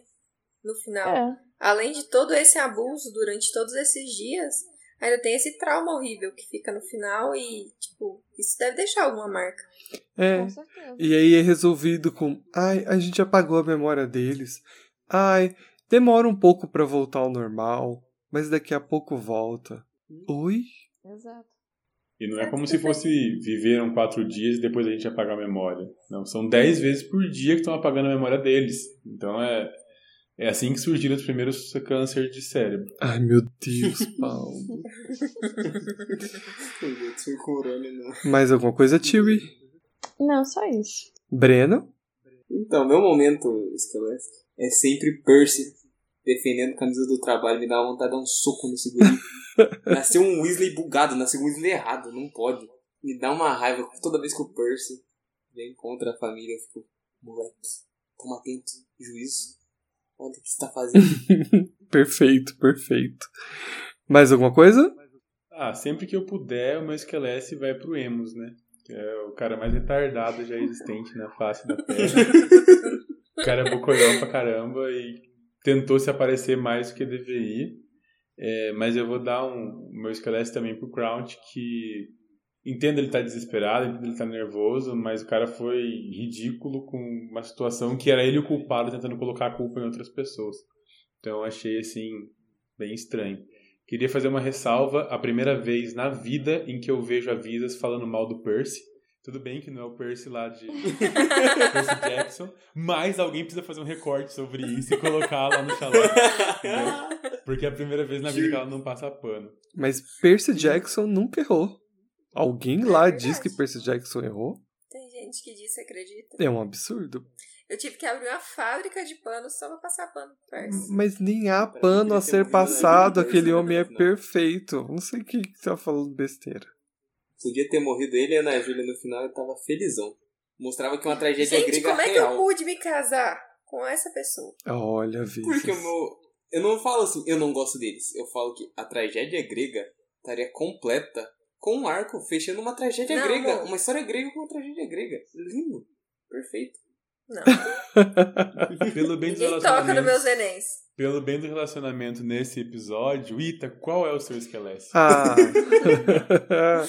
Todo julgamento na floresta, né? Sejamos honestos. Que pataquada, né? Nem vou me esticar demais, que já falei bastante, mas. Aff, essa parte me irrita demais. Então vamos pro uísque de fogo, né? Que é aquele momento em que a gente bebe uma bebida quentinha, que desce esquentando a garganta e deixa nossos corações felizes. E eu vou aqui fazer minha primeira pergunta a Visas, né? Vamos seguir a ordem. Visas, o que te aqueceu o coração nesse, nesse episódio? Eu acho que quando. Tipo, eu não sei se eu tenho uma parte assim favorita do capítulo inteiro, mas eu gosto bastante deles dentro da, da barraca antes da Gina dormir, que aí tá todo mundo ali conversando depois da, da Copa, tá todo mundo muito animado. Aí tá lá o pessoal falando, ah, os, os búlgaros e os irlandeses e tudo mais. Eu gosto dessa, desses momentos em que estão todo mundo junto e tá todo mundo ali conversando. E é um momento, tipo, Acho que é uma coisa que, como o Harry nunca teve esse tipo de coisa, de, de ter uma família, amigos e todo mundo ali conversando e, e num jogo de quadribol e tudo mais.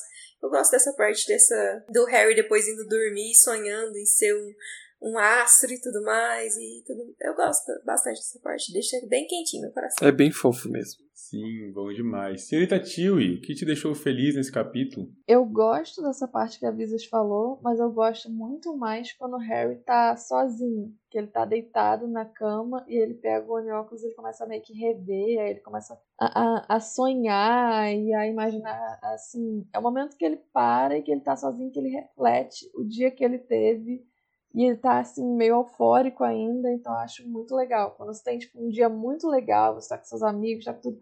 Mas aí você tem aquele momento que você bota a cabecinha no travesseiro antes de dormir, você fica meio que revivendo aquilo. Eu acho. Acho que esse é meu uísque de fogo. Eu acho sensacional. Adoro, adoro, adoro. Maravilhoso. Brenin da Visas, qual que é o seu uísque de fogo?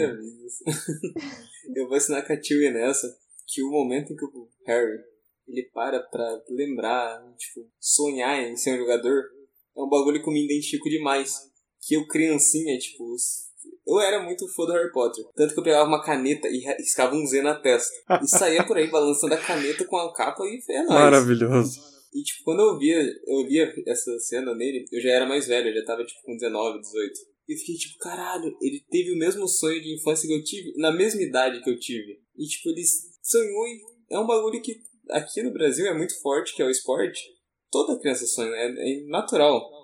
De 12, 13 anos, um guri que joga bola na rua, sonhar em jogar futebol de verdade, tipo, profissional. Aí eu me identifiquei demais, tipo, aí tô com meu coraçãozinho, tá, é aqueceu bonito. Senhor Itamar Santos, qual momento te deixou feliz nesse capítulo? Olha, o que me deixou mais feliz nesse capítulo é que finalmente a Copa Mundial de Quadribol acabou. Porque pra vocês que estão ouvindo a gente, pra vocês que estão ouvindo a gente, muito bom, muito legal. Mas eu, faz 100 anos que eu tô falando disso. Eu já não aguento mais. Eu não vejo a hora dessas crianças pegar o expresso de Hogwarts, entendeu? Você grava, depois você edita, É. aí você revisa, aí vai, não acaba. Não acaba, é, é sem fim, eu já não É que aguento. realmente, agora que eu parei pra pensar, nós estamos no capítulo 9 e eles ainda nem estão em Hogwarts, né? Eles não estão em Hogwarts, amiga, eles não estão em Hogwarts ainda, eu não aguento mais. Agora que você falou, parei pra analisar e é verdade. São nove Já capítulos. quase 10 capítulos e nada de Hogwarts chegar. E por que Verdade. foi o pior livro que eu iniciei? Porque não tem Hogwarts. E eu, pra mim, só tinha Hogwarts. Não, tem, tem bastante. Foi o primeiro livro em que não começou com o Harry. Exato, a gente começa com Voldemort. Gente, o Breninho provavelmente ele pegou o livro, ele abriu, ele leu o primeiro capítulo e ele, ué. Aí foi pro segundo dele, ué. E segundo ele, gente, eu tô lendo o livro certo? Não tem Hogwarts, não Tá tem Harry, esquisito. não tem Tá Harry estranho.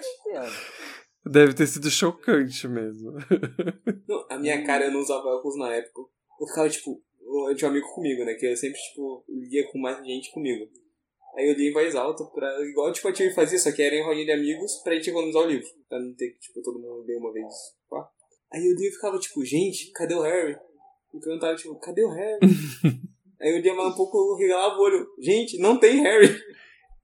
É tipo quando a gente tá na segunda saga de Percy Jackson, o primeiro livro. Cadê o Percy? Nossa, Ué, o verdade. livro é Percy Jackson. Cadê É? o Percy? Aí o outro é. Aí vem assim, uai, uai, cadê meu menino? Confesso que eu quase dropei quando o Percy não apareceu. Eu falei, ah, não. Nossa, e o Jason é muito difícil. É, É. muito difícil. Pra mim foi muito puxado. O Jason é muito difícil. A Piper é muito difícil. Muito difícil. A melhor que salva-.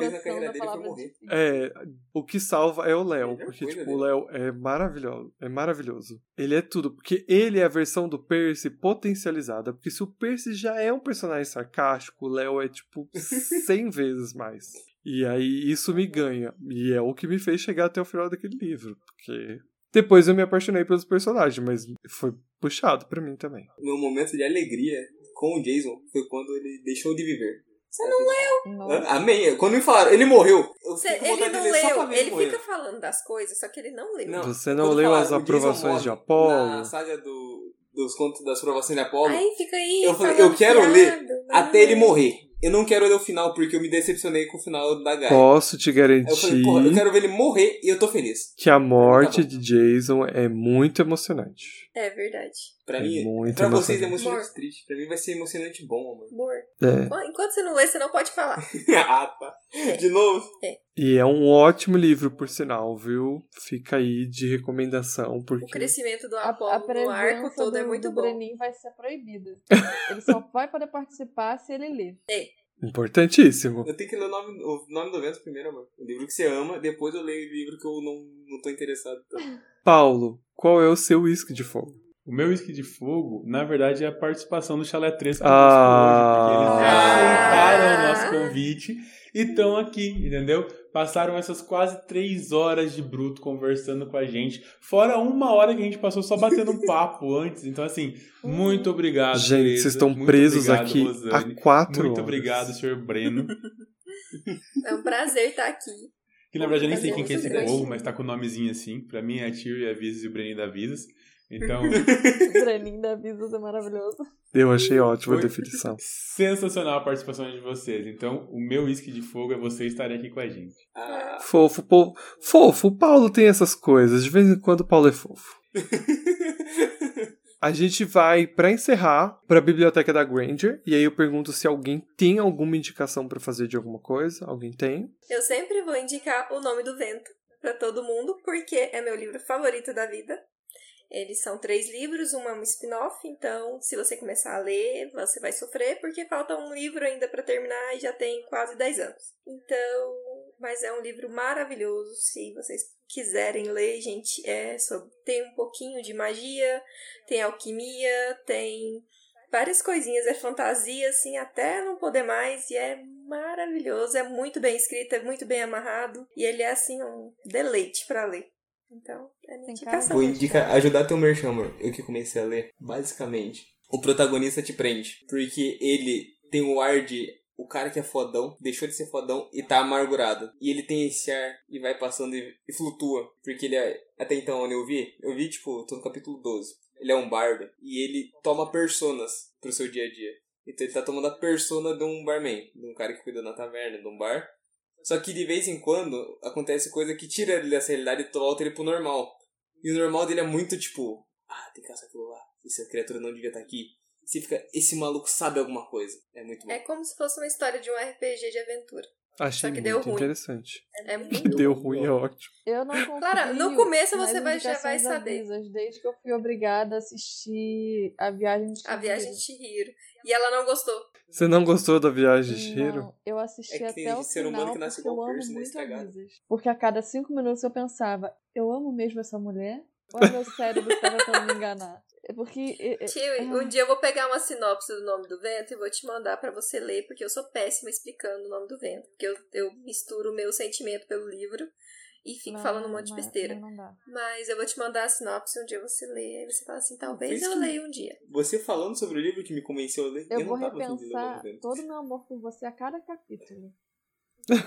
Tio, e você não vai precisar, porque o livro, ele é É? incrível. Então tá bom. Ah, tio, e você tem alguma indicação? Eu tenho. A minha indicação é um merchan próprio, mas ao mesmo tempo é uma indicação que eu acho interessante. Que nesse momento eu estou fazendo um projeto, uh, vai ser um projeto de conclusão de curso, é uma curta-metragem, nós ainda não, não gravamos, mas estamos em fase de pré-produção, chamada Eitu, ou Uma Balada de Amor, Vingança, é, Amor, Ganância e Vingança. E é uma curta-metragem do gênero de faroeste, só que é uma curta-metragem LGBTQIA+.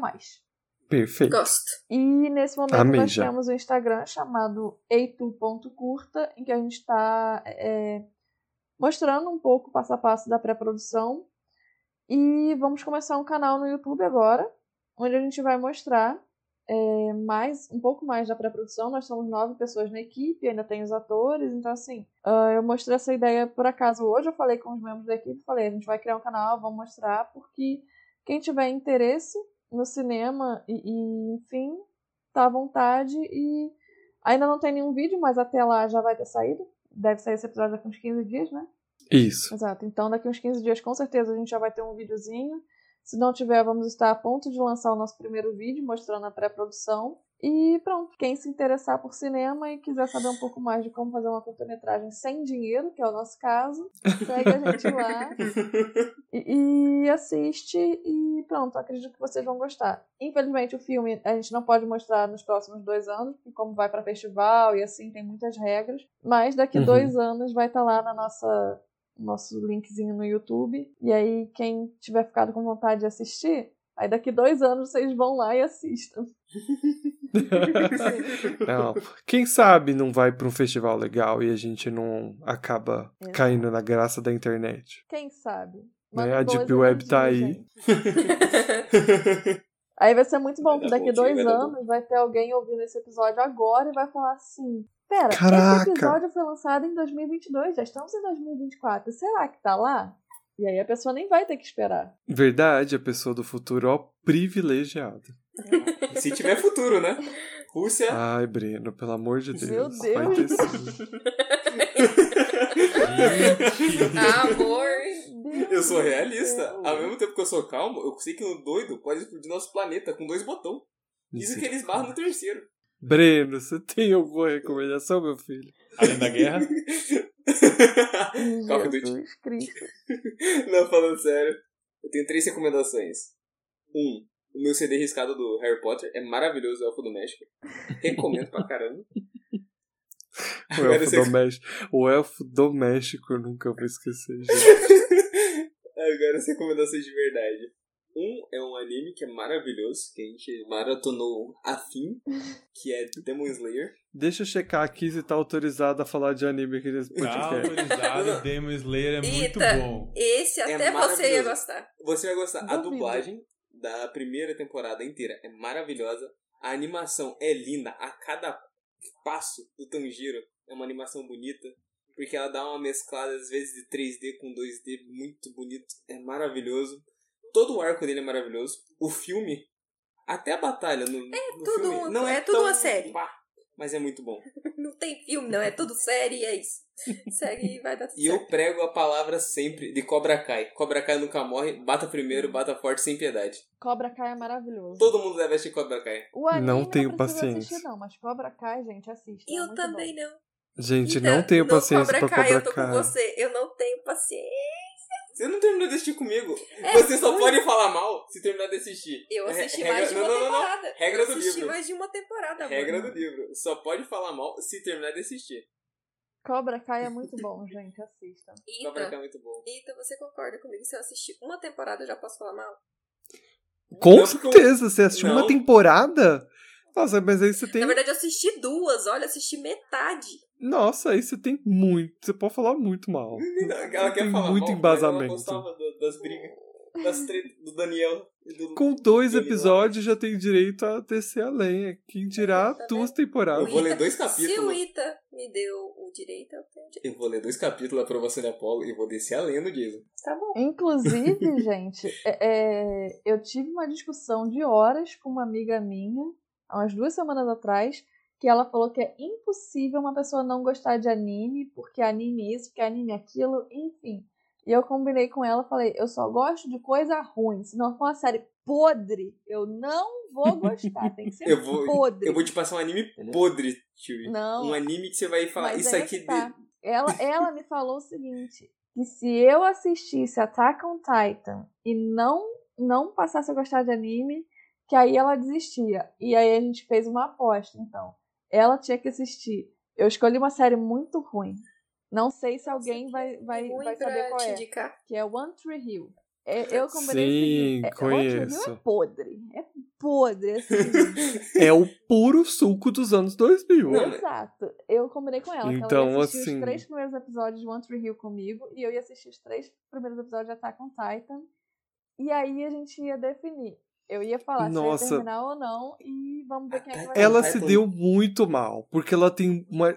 Você tem uma chance muito grande dela ser fisgada por Tree Hill. Porque é o puro suco dos anos 2000, então pode bater a nostalgia. Agora, você gostar de Attack on Titans. Em três É, episódios, em três episódios é muito difícil. É muito difícil. se ela falasse um anime que em três episódios pega qualquer um, o Kimetsu pega. Em três episódios, o Demon Slayer. Ah. Ele em três episódios te pega, se nem pela história, pela animação. Você fala, que bagulho bonito, quero ver até o fim. Não adianta, a tio e viu Viagem de Hiro e não gostou, amor. Ele Não. ia aquele trem é a coisa mais linda. Mas eu tenho que concordar com a Tilly, porque é o seguinte, eu durmo em todo filme do Estúdio Ghibli. Todo, eu durmo no meio. Eu fui assistir... Castelo animado. Ah, não, não foi o Castelo Animado, não.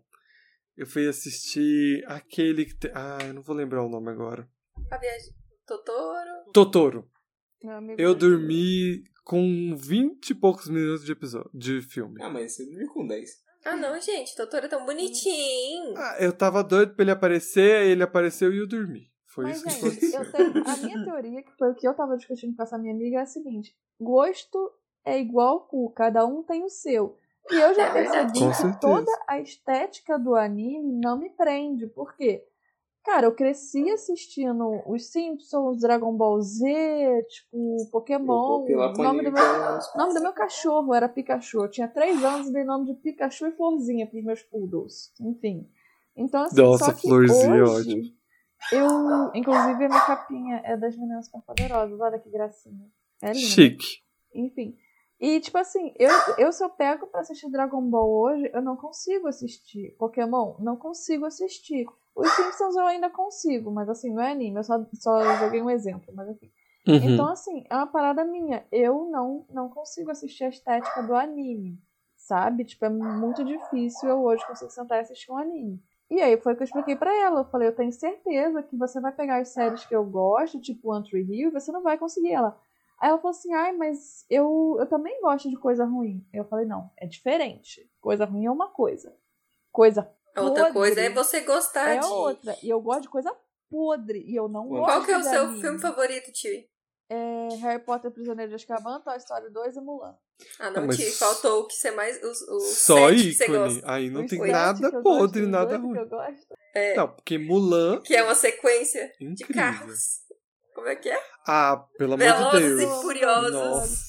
Não, não, não, não. Respeita que Velozes e Furiosos. Ai, me podre. respeita, pelo amor de é, Deus. se não for podre, eu não assisto. Eu gosto de coisa podre. E é isso, eu não gosto de anime, pronto, e acabou. Esse foi o nosso combinado. Eu falei com ela, Velozes gosto é gosto. Se Tio e você Velozes conseguir assistir 3, né? One Tree Hill, eu assisto qualquer anime que você me falar. Mas você tem que conseguir assistir One Tree Hill. São nove temporadas. Assiste as nove. Ah, mas ela tem que assistir às não, Ela nove? tem que Ah, assistir não. só os isso- três primeiros episódios. Eu falei que eu ia Ah, dar uma chance tá. pra Attack on Titan. Mas eu já falei pra ela, se ela conseguir assistir É que Attack on tudo, Titan é uma escolha tão eu só ruim. assisto anime, daqui pra frente. O que acontece? Attack on Titan é aquelas, aquele anime muito hypado e que é feito pra explodir a cabeça. Então as pessoas acham que a- todo mundo vai gostar, porque vai ficar tipo, ó. E é muito difícil você fazer alguém que não assiste anime gostar de um anime como esse. Uhum. Ah, mas aí Concorda comigo. Paulo? Que o Paulo tá fazendo caras e bocas lá em cima. Não, Eu escolheria Full Metal. Eu escolheria Haikyuu, Exato. que é um Tá aí esporte, uma- um anime mundo. que se eu fosse indicar pra alguém que não assiste anime, talvez Full Metal possa ser que, mas que nem a tio, eu não faço a menor ideia se ela ia curtir ou não. É, mas, mas você vai no mais assim, né? Tipo, tem uma Que é o um bom mesmo. Que é um. Cara, pra todo mundo que nunca viu anime, eu vou sempre indicar o. Meu Deus. Digimon, claro. Não, a gente tá falando de anime. É... Mas Digimon é anime. Não. Não. Caramba, o que eu falei, o que eu falo, o que eu indico sempre. Que tem o Kira, tem o. O L. Death Note. Death Note. É Death Note outro, é o anime é outro anime que bate na mesma tecla Não, de Attack on Titans. Não é todo mundo que vai gostar eu desse gênero. Olha, Não. Eu, eu, o Death Note é mais fácil de gosta- pegar que o Attack on Titan. Não, a minha prima gosta e ela gostava, tipo, quando ela era adolescente otaku fedida, ela gostava. E quando ela começou a tentar me convencer a assistir anime, tipo Naruto, essas coisas que eu. é, enfim, não consigo, não adianta. Naruto não me desce. Um dia eu vou assistir. Eu tenho na minha cabeça que um dia eu Mas vou assistir. Naruto é chorume, você deveria. Naruto. Ah, não, gente, o Naruto é É maravilhoso. maravilhoso. Eu sei que ela me falou que era Death Note. Eu fiquei tipo, porra, um moleque que anota o nome no caderno e a pessoa. Porra, que maneiro! E, e, tipo assim, eu achei a premissa legal, nunca cheguei a sentar pra assistir, e eu tenho na minha cabeça que um dia eu vou assistir, por exemplo, ah, Naruto, eu sei que eu ainda. Um dia eu vou dar uma chance. Não sei quando que vai ser esse dia, mas um dia eu vou dar uma chance. Se eu realmente não conseguir assistir, beleza, mas eu vou dizer que eu dei uma chance. E Death Note também eu vou dar uma chance, porque eu acho a premissa muito interessante e eu quero dar uma chance. Começa pelo Death Note, que ele é mais curto. Uhum. Mas- Não, não, começa pelo Death Note, você Eu vai não até- consegui ir além. E aí você Só já coloca na sua isso. lista Hunter É. x. Hunter, porque é um anime Hunter x sensacional. Hunter é. Não tem, não tem igual, sério. É, não- porque todo anime que conhece, principalmente esses de lutinha, tem sempre a mesma coisa, né? Tipo, pô, o cara vai lá e pelo poder da amizade ele vai ficar mais forte do que o cara que treinou um milhão de anos e matava o mundo. Não. Esses caras vão lá e apanham pra caralho. Tipo, foge tudo do- da, da regularidade da coisa. Então assista Hunter x Hunter. Eu tenho a recomendação ruim, que é pra quem tem coração de ferro e fala, eu gosto de coisa ruim, coisa lenta e eu vou abraçar isso. Que é que tá na minha tatuagem. Cavaleiro do Zodíaco. Eu Saga amo Cavaleiro do Zodíaco. Assista, você vai passar ódio com a demora, Vai. com os diálogozinhos. Você não vai assistir, não, tio. É ruim. Mas você- eu era Não, não. E eu Quem gostava. tem Quando a gente-. Quando a gente é criança, Atena! a gente aceita tudo. Mas hoje em dia é difícil. É lento, é. Ita. É 90% gente gritando Saori! Saori! Tá de ponta cabeça, não consigo É, vi. Fala pro o que tá escrito, eu não consigo ler, tá muito O pequeno. Testamento da Iolos. Ai, que legal! Eu amo Cavaleiro do Zodíaco. Eu adoro Lost Canvas. Eu sou um dos é órfãos de Lost. Canvas. Entendeu? Abrimos um portal aqui, Paulo. A saga de Hades. Tá vendo? A gente veio aqui, ó, Paulo. Pra, Tá ó. vendo? Abrimos um portal aí, Eu entendeu? aqui Anime. de anime tô aqui pedindo recomendação de anime. Quem diria? Outro anime. Quem diria, Eu sempre recomendo Quem anime de diria? esporte pra quem nunca viu anime. É tudo. Não, não, anime de esporte, principalmente Haikyuu, ele pega quem não Amor, é porque se você gosta de esporte. Não, a gente mas não, não, não, gosta. a- eu vou pegar porque a Tive gosta de esporte. E eu vou Mas- pegar ela nisso. Se o Breno gosta de esporte, Breno, você já assistiu Ted Laço? Eu sabia! Eu sabia! Já! Com muito gosto. Eita, você achou alguém que assistiu Ted Lasso?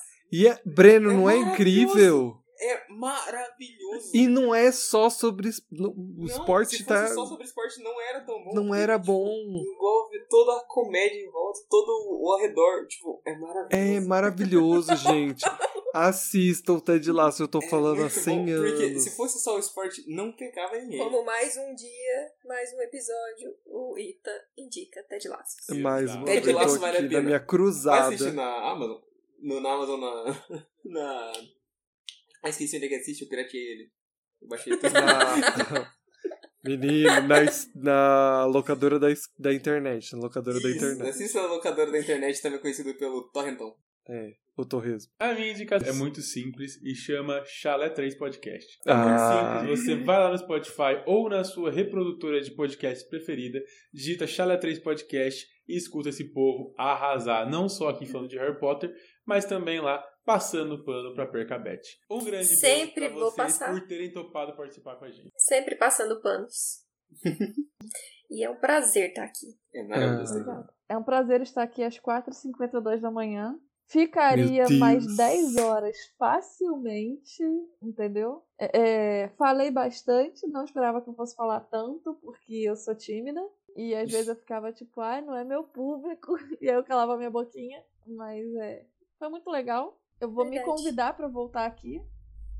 Entendeu? Mas o convite Queremos. está aberto a Exato. todos os três para voltar aqui para gravar novamente com a gente. Eu amei gravar com vocês. Queria incrível. agradecer Tiwi, Visas, Breno, foi incrível, maravilhoso. Foi maravilhoso estar aqui. Foi. Ah, eu tô muito assim, coraçãozinho pra vocês, porque é mundo Potter. É mundo Potter. Mãe, eu tô no ô, mundo Vidas, conta Potter. aí. Qual foi a sensação de você ouvir o Ita fazendo a abertura do episódio? Eu fiquei. Você viu a minha cara? Sim, é mesmo que eu fiquei. É, é porque, tipo, é, foram tantas vezes ouvindo o Ita fazendo a, a abertura, e aí ele tá aqui fazendo a abertura comigo aqui, aí eu tava aqui. ah. Aí de vez em quando ele olha e fala assim: faz abertura você. Eu falo: não, não faz nem sentido. Faça você. Por acaso, Faz, na tem que abertura, ver. eu Foi ainda tava emocionante. tímida. Mas algumas coisas que vocês falavam durante os episódios, tipo, alguns tiques que vocês têm, às vezes eu ficava tipo, caraca, eu ouço isso, tipo, sozinha, eu tô do nada, tipo, ver o Paulo falando, por exemplo. Porque o Ita eu até via, por exemplo, nas redes sociais do Mundo Potter. Agora, ver o Paulo do nada, sabe, a voz dele saindo e tem o rostinho dele aqui e, tipo, no podcast eu fiquei tipo, caraca, que legal. Tipo, não sei, parecia que eu tava assistindo a gravação ao vivo. Você tá. Verdade. Você não tá só assistindo, como participando. Exato. Maravilhoso. Incrível. Gente, é isso. Queria agradecer mais uma vez a presença de vocês três. De coração, foi sensacional. Queria agradecer você, ouvinte, que nos está escutando até agora. Não faço ideia de quantas horas você vai estar aqui, mas a gente sabe que pelo menos duas tem, porque já temos mais de 3 horas e 10 minutos de bruto. Então, se você ouviu a gente até aqui, a gente agradece muito. É sempre um prazer enorme gravar para vocês, trazer conteúdo sobre esse mundo que a gente ama bastante. Um grande beijo a todos! Então a gente se vê daqui a 15 dias para o nosso próximo episódio, o capítulo de número 10, Caos no Ministério. Episódio de número 71. Um grande beijo e abraço e tchau! Tchau, e... gente. Tchau!